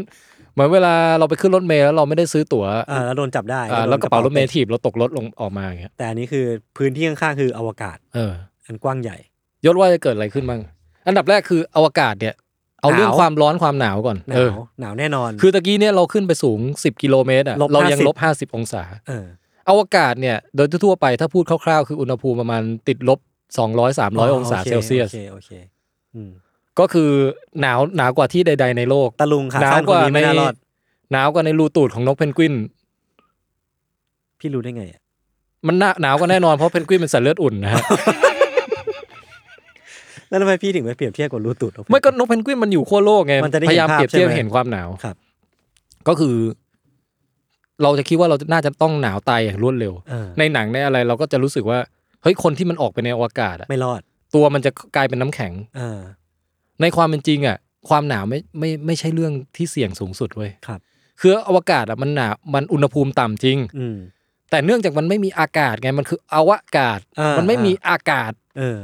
มันเลยไม่มีตัวกลางที่จะเอาดึงความร้อนของเราอ่ะ ให้ออกไปจากร่างกาย ครับ คือการการที่อ่ะยศนึกภาพเอ่อยศแบบยืนตากพัดลมอ่ะ อืม มันหนาวใช่ไหม อืม มันมีอากาศพาความร้อนออกจากร่างกายเราไง อืม หรือว่าเราไปเอ่อเราเพิ่งอาบน้ำเสร็จแล้วเรามายืนห้องแอร์อย่างเงี้ย ครับ มันมีอากาศอยู่มันจึงมันจึงไอความความอุ่นของร่างกายเราอ่ะมันถูกไปสั่นโมเลกุลอากาศที่รอบรอบตัวเราแล้วดึงความร้อนออกไปจากเรา อืม แต่อวกาศมันไม่มีอากาศอ่ะ เออมันก็เลยไม่มีตัวนำในการเอาความร้อนออกไป ใช่ มันไม่มีไม่มีอะไรที่เอาความร้อนออกจากเราอย่างรวดเร็วเว้ย อืม มีแต่กระบวนการแผ่รังสีซึ่งเกิดขึ้นได้อย่างช้า อืม ๆ เพราะฉะนั้นเอาจริงๆอ่ะกว่าเราจะหนาวตายถึงแม้ว่าอยู่ในอุณหภูมิติดลบหลอดสองร้อยห้าสิบอ่ะ เป็นสิบชั่วโมงเลยนะ อ๋อ เพราะฉะนั้นคุณไม่ต้องกังวล คุณ เออ ใส่เสื้อยืเออกดางเกงขาสั้นน่ะ ไป คุณ ได้ ไปอวกาศ คุณรอด ได้ ได้ เออ เออ แต่ เออ สิ่งที่คุณต้องกังวลคือเรื่องเอ่อความดันเว้ย ความดัน ความดันกับออกซิเจน อืม เออเอาเอาออกซิเจนก่อนไหมอย่างที่อย่างอย่างที่บอกตั้งแต่ตอนขึ้นเครื่องบินแล้ว ครับ ขาดออกซิเจนแค่สิบกว่าวิอ่ะ ก็คือสมอง สรุป ตาย แล้วนะ เออ เอ่อคือสลบไปก่อน อ๋ออ๋อยัง แล้วถ้าเกิดยังคงขาดออกซิเจนต่อเนื่องไปอีกอ่ะสักประมาณ 2 นาทีอะไรอย่างเงี้ย ครับ คือยังกลับมาได้ ยัง อืม ฟื้นชีพกลับมาได้ อืม แต่ถ้าเกินนั้นไปแล้วอาจจะอาจจะยากแล้ว อืม เพราะฉะนั้นอ่ะเรามีลิมิตเรื่องออกซิเจนนะ อืม เออเรามีอีกลิมิตหนึ่งก็คือเรื่องเอ่อความดัน ความดัน สิ่งที่จะเกิดขึ้นก็คือว่า ความดันในอวกาศอ่ะ มันก็คือไม่มีความดันเลยนะ อืม แต่ในร่างกายเรามีความดันเยอะมาก อืม สิ่งที่จะเกิดสิ่งแรกก็คือเอ่ออากาศในปอดเราอ่ะ มันจะขยายตัวบูบอย่างรวดเร็วเว้ย เออเออเออ แล้วถ้าเกิดเราพยายามกั้นหายใจไว้ เรานึกว่าออกไปนอกอวกาศเราต้องกั้นหายใจใช่ไหม อืมเพราะเราหายใจไม่ได้อยู่แล้วใช่ไหม เออเราเราพยายามจะเก็บลมไว้ในร่างกายให้มากที่สุดอะ อืม เพื่อจะใช้ลมนั้นนานๆใช่ป่ะ ครับ ปรากฏเป็นสิ่งที่แย่ที่สุดเท่าที่จะ ทำได้ เออเออ เพราะว่าลมอะอยู่ดีมันจะพองวูบอะ แล้วทำให้ปอดเราระ ป เบิด อดเราก็จะระเบิดบุ้มเลยเว้ย อืม ซึ่งต่อให้เราเอ่อมีลมอยู่เล็ก ๆ น้อยๆอ่ะค้างอยู่ในปอดอ่ะ ครับ มันก็อาจจะขยายจนไอหลอดถุงลมเราที่อยู่เล็กๆในปอดเรา มันจะจะโป่งพองจนแตกก็ได้ อืม เพราะฉะนั้นทางที่ดีคือเราควรจะหายใจออกให้หมด แล้วอ้า อืม ปากค้างไว้ แต่ก็ตายอยู่ดี เราก็จะมีเวลาประมาณสัก 15 วิอ่ะ ให้ย้อนคิดถึงวันดี เออสิบห้าวินี่พอได้อยู่นะ ๆ พอได้อยู่ ก็คือแฟลชแบ็กไป ตอนเด็กๆ เคยพูดจาไม่ดีกับพ่อแม่ไว้อะไรเงี้ย ไม่อ่ะพี่ว่าถ้าเป็นยศน่าจะนึกถึงคาปิ บาร่านึกภาพแบบกำลังวิ่งเล่นกับคาปิบาร่าแบ เป็ บ นโมเมนต์สุดท้ายของ ประกายแสงทองส่องอัมภัยอย่าชีงวิ เงี้ ต ย อืมครับ น่าจะเป็นโมเมนต์ที่ดีนะพี่ว่านะ เออเออเออใครมีแฟลชแบ็กอะไรก็ เออสิ่งที่จะเกิดขึ้นอีกอย่างก็คือ ไอ้น้ำที่อยู่บนผิวหนังเราอ่ะ มันจะเดือดอย่างรวดเร็วเว้ย ครับ เพราะว่ามันไม่ใช่เดือดเพราะร้อนนะ อือหือ แต่มันเดือดเพราะว่าเออไม่มีความดันไง อืม เหมือนถ้าเราไปต้มมาม่าบนที่สูงมันจะเดือดเร็วมาก อันนี้คือที่โคตรสูง อืม ก็คือยังไม่ทันต้มเลยมั่งเดือดแล้ว อ่า เออน้ำลายเราจะอยู่ดีเดือดเป็นไอเป็นแก๊สลอยหายไปในอากาศปากเราจะแห้งมาก เราจะรู้สึกสากลิ้น แสบลิ้นมาก คืออะไรก็ตามที่มันเป็นน้ำหรือว่าเป็นแบบของเหลว มันจะ เออ มันจะระเหยหมดเลย น้ำตาเราจะเหือดแห้งไปในพริบตา เออเออเซลล์ทุกเซลล์ของเราจะเหือดแห้งหมดเลย ไม่ไอ้ข้างในมันยังพอมีเวลาอยู่ อ่า แต่ว่าไอ้ อ่า ไอ้ชั้นนอกสุดอะสมมติใครมีเหงื่ออย่างเงี้ยเหงื่อจะแบบฟึบหายไปเลย อืม ผิวคุณจะแห้งสนิททันที เออเออ เออ ประมาณนั้น ครับ แล้วก็ไอเนี้ยมันอาจจะทำให้เราหนาวได้ เพราะว่าก็ก็ก็เหมือนคอนเซปต์เดียวกับเวลาเอ่อเวลาเหงื่อออกอะทำให้ร่างกายเราเย็นลงถูกไหม อืม เพราะว่าเหงื่อมันระเหยเอาความร้อนออกไป อืม ถ้าจะหนาวคือหนาวจากตรงนี้ อ๋อโอเค แต่มันก็ไม่ได้หนาแบบลบสองร้อยอะไรขนาดนั้น ไม่ไม่ถึงขนาดนั้น อืม แต่เราจะแห้งแล้วก็หนาวระดับหนึ่ง อืม แล้วก็หลังจากนั้นเนี่ยไอไอของเหลวที่อยู่ข้างในร่างกายเรามันถึงค่อย ๆ แบบว่าบวมเอ่อพอพอพอความดันข้างนอกมันต่ำมากมันถึงค่อยๆทำให้ตัวเราบวมแบบ อืม อากาศที่อยู่ในเลือดอะไรเงี้ยอาจจะแบบพองแล้วบวมขึ้นมา แต่มันใช้เวลาประมาณหนึ่ง ครับ มีคนเขาไปทดลองกับหมาเว้ย อืม ไม่รู้ว่านาซาหรือชาติไหนนี่แหละ เออ โหดเหมือนกันนะ เออ เอาหมาไปใส่สุญญากาศใส่แวคคูมอะ ใจร้ายอ่ะ แล้วดูว่าสองนาทีอะเอ่อรู้สึกจะเก้าสิบวิมั้งคือลิมิตที่ว่าจะสามารถเอาหมาตัวเนี้ยกลับออกมาแล้วก็มันยังไม่ตาย อืม แต่มันสลบตั้งแต่สิบวิแรกนะครับ เพราะขาดออกซิเจนก่อน อืม แล้วหลังจากนั้นคือร่างกายมันก็จะแบบว่าเอ่อข้างนอกนี่แห้งฉับพลันใช่ไหมแล้วข้างในก็ค่อยบวมขึ้นเรื่อย อืม ๆ แล้วก็หมาก็จะตดแตก อืมอืม ขี้แตก เยี่ยวแตกออกมา อ้วกแตกด้วยมั้งคืออะไรก็ตามที่อยู่ข้างในมันจะดันออกมาหมด แล้วก็ร่างกายก็บวมขึ้น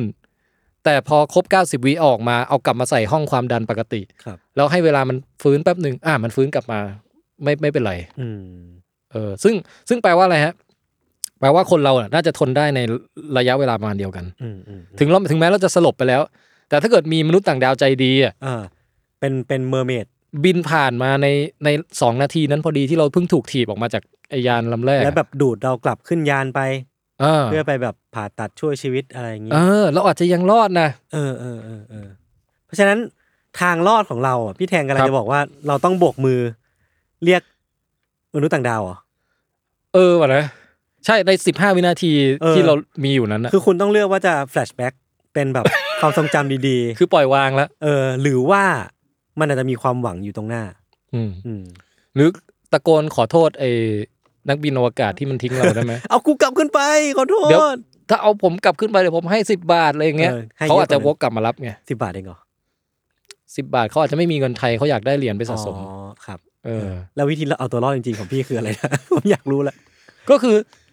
คือจริงๆ มันเป็นสถานการณ์ที่รอดยากมากเว้ย เออเออมันแทบจะเอาตัวรอดไม่ได้เลยนะ แต่ยังไงก็ตามก็คือ อ่ะ หายใจออกให้หมดปอดไว้ก่อน อืมอืมอืม แล้วก็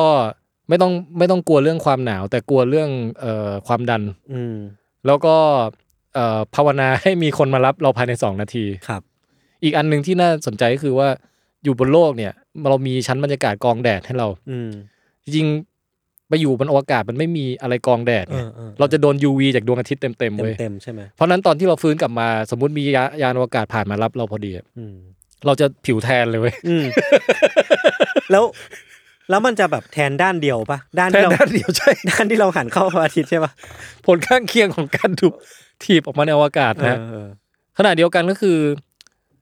เออมันอาจจะแทนมากไปจนผิวพุพองได้ ครับ นะฮะ อืมอืมอืม ก็เนี่ยแหละนี่คือความหันลุโหดของการถูกอยู่ดีๆ ถูกถีบออกมานอกอเอกวาศ อเออโหดร้ายนะ แต่ยังพอมีช็อตความหวังให้รอดได้สักสองนาทีนั้นน่ะ อืมอืมอืม อ่า แล้วมีสติให้ลำลึกถึงคาปิบาร่าได้อยู่ประมาณสิบกว่าวิ ขอโทษครับมันเคยมีคนรอดจากเหตุการณ์นี้ไหมครับ ณตั้งแต่มนุษย์ท่องอวกาศมาจนถึงปัจจุบันเนี้ยยังไม่เคยมีใครตายในลักษณะลอยกลางอวกาศแล้วตาย อ่า จะจะไม่มีไม่มีศพลอยอยู่ในอวกาศนะตอนนี้ อืมอืม อืม มีแต่คนแบบว่าเออยานระเบิดตอนขึ้นมั่ง อืม ยานไฟไหม้ตอนขึ้นมั่งอะไรอย่างเงี้ย ครับ หรือคนคนที่ตายตอนอยู่บนสถานีอวกาศ แล้วก็หรืออะไรสักอย่างมิชชั่นอะไรบางมิชชั่นแล้วก็เอาศพกลับลงมาอะไรประมาณเนี้ย อื แต่ไม่มียังไม่เคยมีใครที่แบบ ลอยเคว้งอยู่ใน ลอย กาศ เคว้งแล้วก็ตายแล้วก็ล่องลอยอยู่นั้น ก็ จ ถือว่า ริงๆจริง ๆ มันจะล่องลอยอยู่เกือบจะตลอดไปเลยนะ ครับ ถ้าเราไปตายบนนั้นจริงๆอ่ะ อืม เพราะว่ามันแบคทีเรียในตัวเราก็ตายด้วยไง อ๋อ ไม่มีอะไรย่อยสลายเรา โอ้โห เราจะลักษณะเป็นศพเอ่อนึกภาพไอ้ไอ้ที่ใส่กางเกงขาสั้น เสื้อเสื้อยืดอะ เพราะว่าฟังวิทย์ฟังไอ้นี่มาฟังวิทยาศาสตร์มา แล้วตัวเราแห้งสนิทเลยนะ อืม แต่ว่าหนังเราจะย้วยๆ เพราะว่า อืม ตะกี้นี้คือเราบวมไง ครับ พอบวมเสร็จเราค่อยหนาวจนแบบมันเอ่อน้ำมันออกหมดอ่ะ เราก็จะแห้งๆ แต่ย่นย่นๆ อืม เหี่ยวเหี่ยวล่องลอย อืมน่าสนใจ หรือจริงๆ มันคือการวิธีการทำมัมมี่ มัมมี่อวกาศ ในรูปแบบหนึ่งหรือเปล่า คือถ้าถ้าเราพูดว่ามัมมี่มันคือการแบบว่า เก็บรักษาศพเอาไว้ ความทรงจำเอาไว้หรือว่าแบบ อืม ความความเป็นโมนูเมนทัลของสิ่งของศพคนนี้เอาไว้อะ อืม การเลือกแบบทำมัมมี่บนอวกาศก็จะเป็นตัวเลือกหนึ่ง หลังจากนี้ก็ได้ป่ะพี่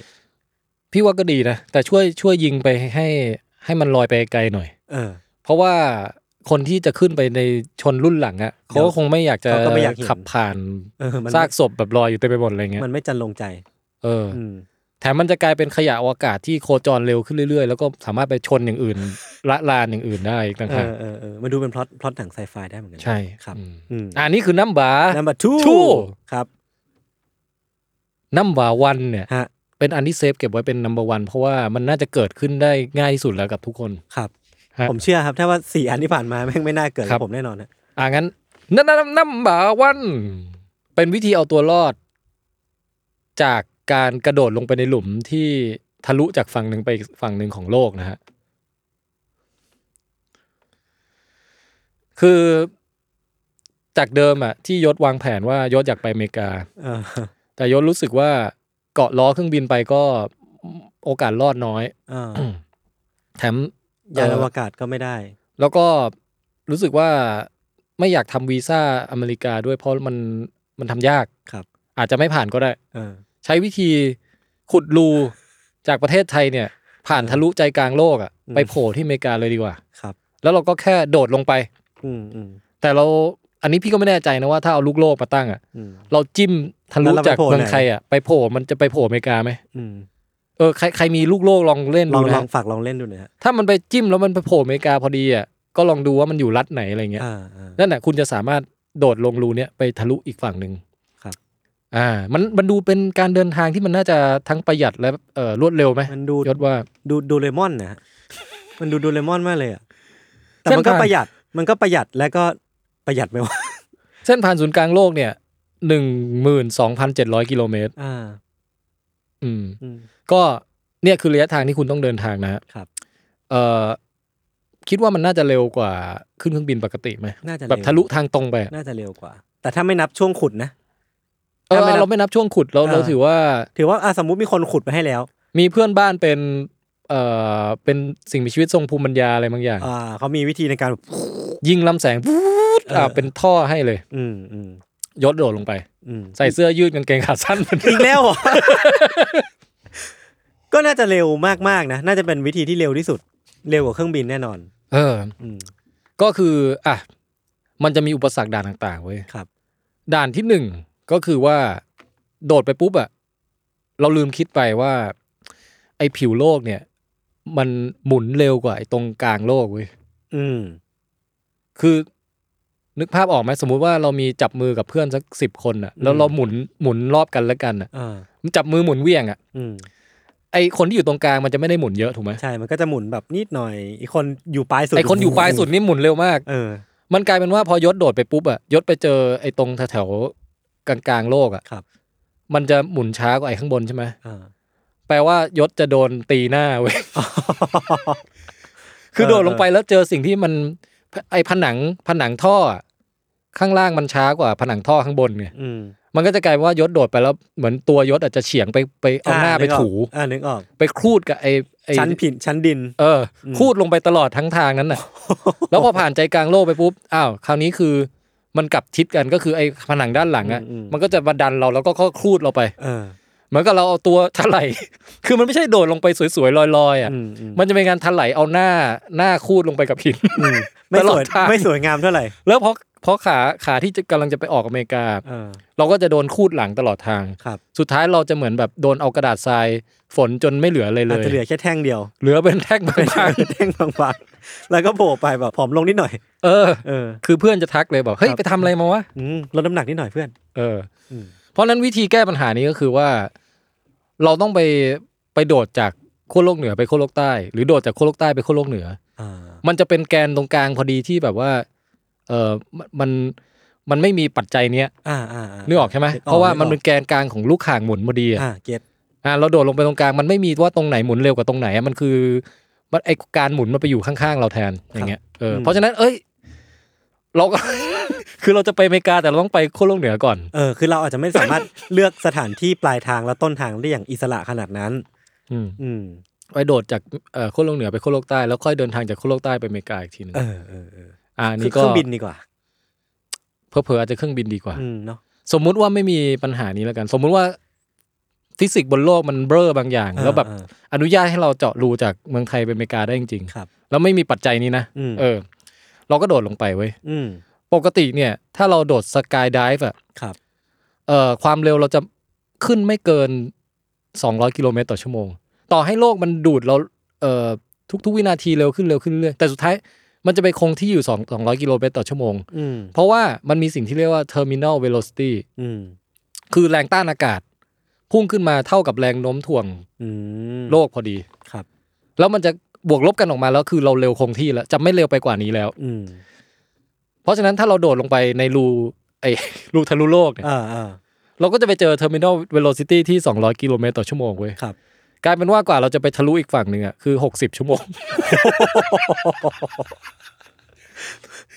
แล้วเราจะทำไปทำไมวะ คือเราลืมคิดไป ไม่ได้คำนวณเลขก่อน มันไม่ใช่แค่นั้นด้วยนะครับ อุปสรรคของการมีอากาศเนี่ย อืม อ่ะยศนึกภาพว่า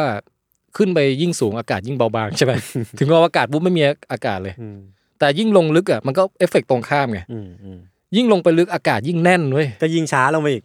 มันกลายเป็นว่าถึงจุดหนึ่งอ่ะอากาศมันจะแน่นถึงขั้นที่ว่ามันแน่นกว่าน้ำแล้วอะความหนาแน่นสูงกว่าน้ำ อ่า แล้วความหนาแน่นคือเราโดดลงน้ำเราก็ลอยถูกไหม อืม กลายเป็นว่าพอเราลงไปได้สักแค่เอ่อร้อยกิโลเมตรอ่ะ อืม เราจะไปลอยอยู่ในอากาศนั้นแล้วเราไปต่อไม่ได้แล้วเว้ย แล้วเราก็จะติดอยู่ตรงนั้นตล เรา อด จะ กา ติ ล ดเราจะเราจะไปลอยอยู่ที่ความสูงไอ้ยความลึกร้อยกิโลเมตรถัดจากผิวโลกอ่ะแล้วเราก็จะติดค้างเติกอยู่นั้นน่ะตลอดชั่วนิรันดร์การไปเว้ย จากระยะทางเท่าไหร่นะพี่หมื่นหมื่นกว่า หมื่นสองพันเจ็ดร้อยกิโลเราไปได้แค่ร้อยกิโล เราไปได้แค่100กิโล แล้วเราก็ลอยนิ่งอยู่ แล้วเราก็ไอ้เชื่อกลับไปได้แล้วอ่ะ ทำไมมนุษย์เรากระจอกขนาดนั้นวะพี่ วิธี วิธีแก้คือต้องไปบอกคุณ คุณโรเบิร์ตโฮ โรเบิร์ต คุณโรเบิร์ตโฮ ที่ ที่ เป็น มา ค จาก นสร้าง เอ่อที่ หลุมนี้ สร้างไอ้รูเนี่ย เออ บอกว่าให้ดูดอากาศออกจากรูเฮ้ะ เออเออ ทำเป็นสุญญากาศแล้วกัน อืมแต่ได้ไปโล่งๆ อีซี่พาร์ทหน่อย ไม่มีเรื่องแรงต้านอากาศ ไม่มีเรื่องอากาศหนาแน่นจนเราลอยไม่มี ครับ เพราะนั้นก็อ่ะทำเป็นท่อสุญญากาศ อืม ปัญหาถัดมาก็คือความร้อน ครับ รัสเซียเนี่ยเคยพยายามขุดรูที่ลึกที่สุดในโลก อืม เอ่อขุดไปได้ประมาณสักสิบกิโลเมตร หรืออะไรประมาณนั้นนะ อืมอืมอืม ไอ้ที่ขุดไม่ว่าจะใช้โลหะอะไรก็ตามมันร้อนจนมันละลายหมดเลย ขุดต่อไม่ได้เว้ย อ๋อเหรอพอพอไปถึงจุดนั้นนะนะ เอออ ม อุณหภูมิมันจะแบบว่า เออ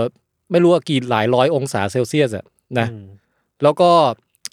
เพราะฉะนั้นเนี่ย คุณอาจจะโดดลงท่อสุญญากาศเนี้ยไป ไปได้นะ แต่ว่า ถึงจุดหนึ่งคุณจะร้อนขึ้นเรื่อย คุณก็แล้วคุณก็จะละลายไป ๆ คือทุกๆ ทุก ๆ อะไรไม่รู้อ่ะเอ่อมันจะมีสูตรคำนวณอยู่แบบทุกๆ ลงลงไปผ่านไปทุกๆหนึ่งร้อยฟุตอุณหภูมิจะขึ้นหนึ่งองศาอะไรอย่างเงี้ย อืม แล้วคุณตกเร็วขึ้นเรื่อยๆด้วยนะ เพราะว่าไม่มีไม่มีแรงต้านอากาศแล้วนะครับ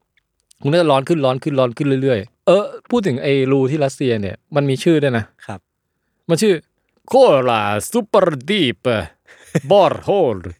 มันเป็นชื่อภาษาอังกฤษใช่ไหมพี่ โคลาซูเปอร์ดีบอร์โฮล ซูเปอร์ดีฟซูเปอร์ดีฟอะไรนะ บอร์โฮล Bore รูเจาะ อ๋อบ อร์เจาะ บอร์โค อืม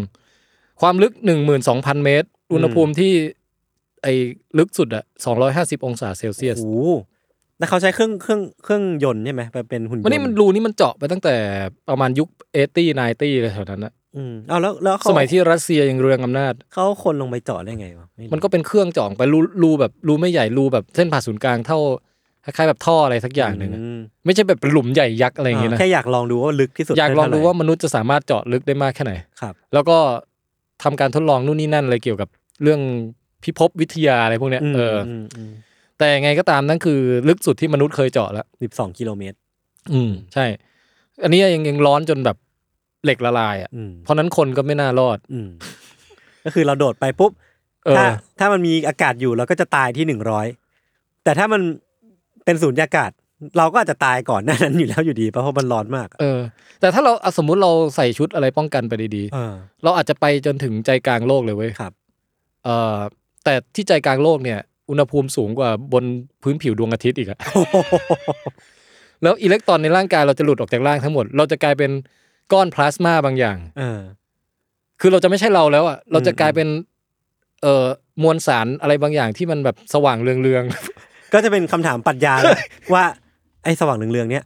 ยังเป็นเราอยู่ไหม ๆ เออ แล้วถ้าเราไปถึงปลายทางแล้วเราเอาสว่างเหลืองๆเนี้ยกลับมารวมกันอ่ะทำทุกอย่างให้มันเป็นตัวเราอ่ะ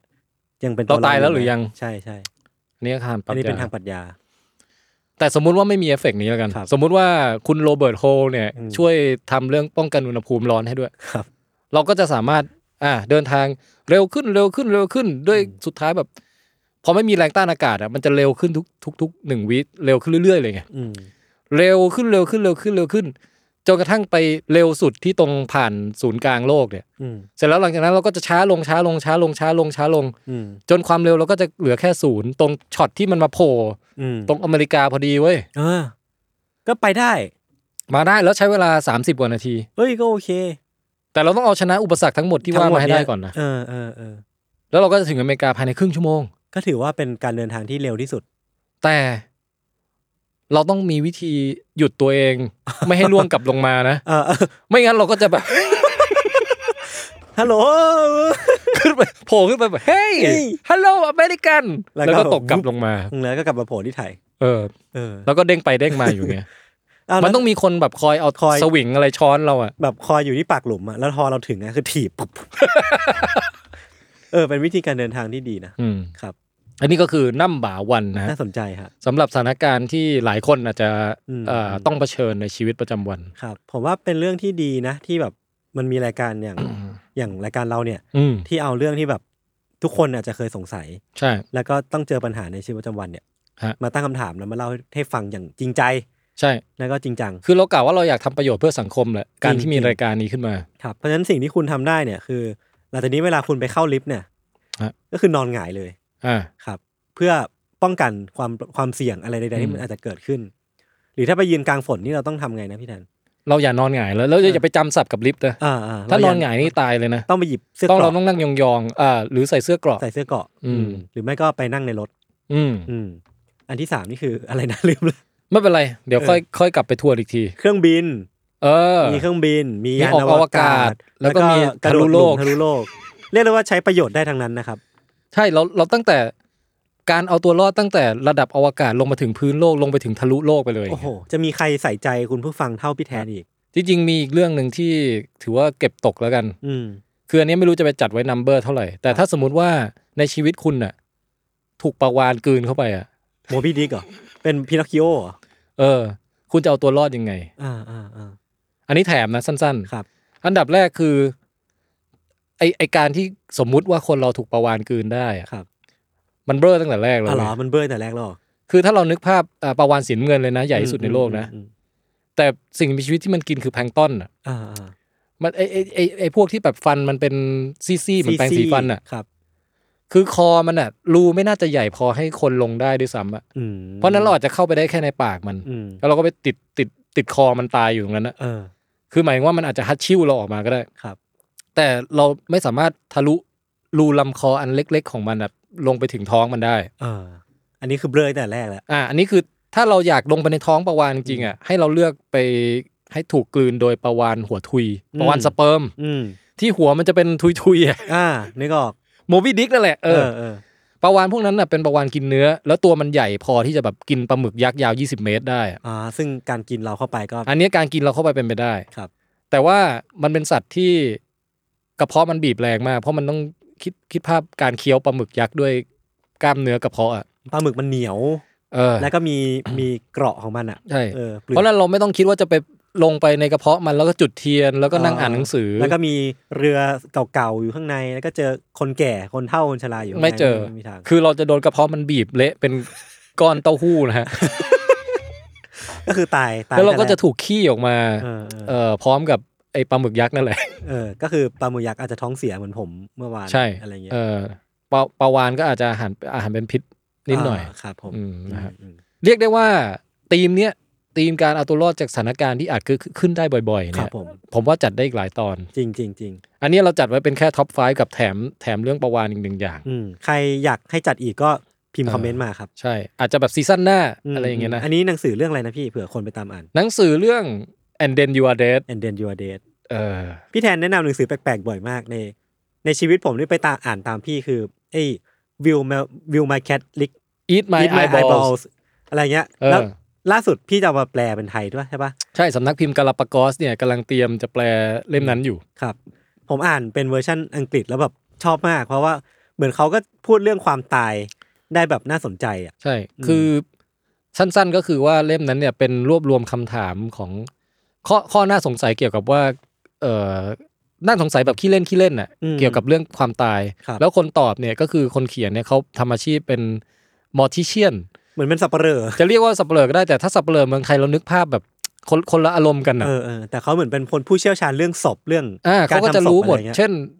เอ่อถามว่าถ้าเราตายอยู่ในห้องคอนโดเราอะ ครับ แล้วเราเลี้ยงแมวอะสักพักแมวมันจะมากินลูกกระตาเราไหมอันนี้คือชื่อหนังสือ ใช่ใช่ใช่แล้วผมก็แบบฮะมันมีหนังสืออย่างนี้ด้วยเหร เอ อ อมันจะอารมณ์คล้ายๆกับเรื่องที่เราเล่าวันนี้แหละ ใช่ใช่ใช่ เขาเรียกว่าเป็นเป็นความตลกแบบมอบิด เออ เออแต่ว่าในขณะเดียวกันก็เอ่อได้ความรู้ทางวิทยาศาสตร์ด้วย ครับ นะฮะ อืมโอเคครับผมจุใจครับ ตอนนี้นี่คือฟังได้หลายวันเลยนะ เออเพราะว่าแบ่งเป็นน้ำบาหลายน้ำบ้ามาก ใช่ ครับ เออมีน้ำบาอะไรมั้ง มีน้ำบาไฟ คนผมว่าคนตื่นห้ารอบอ่ะ EP เนี้ยแบบ เฮ้ยเฮ้ยไฟไปเหรอ เออ เออครับผมอ่ะงั้นวิทยาศาสตร์ประหลาดวิทยาก็ประมาณนี้ครับ EP นี้ ติดตามกันต่อไปนะครับว่าใน EP หน้าดรแทนไทยจะเอาเรื่องอะไรมาเล่าอีกนะครับ ครับผม วันนี้พวกผมสองคนก็ลาไปก่อน สวัสดีครับ สวัสดีจ้า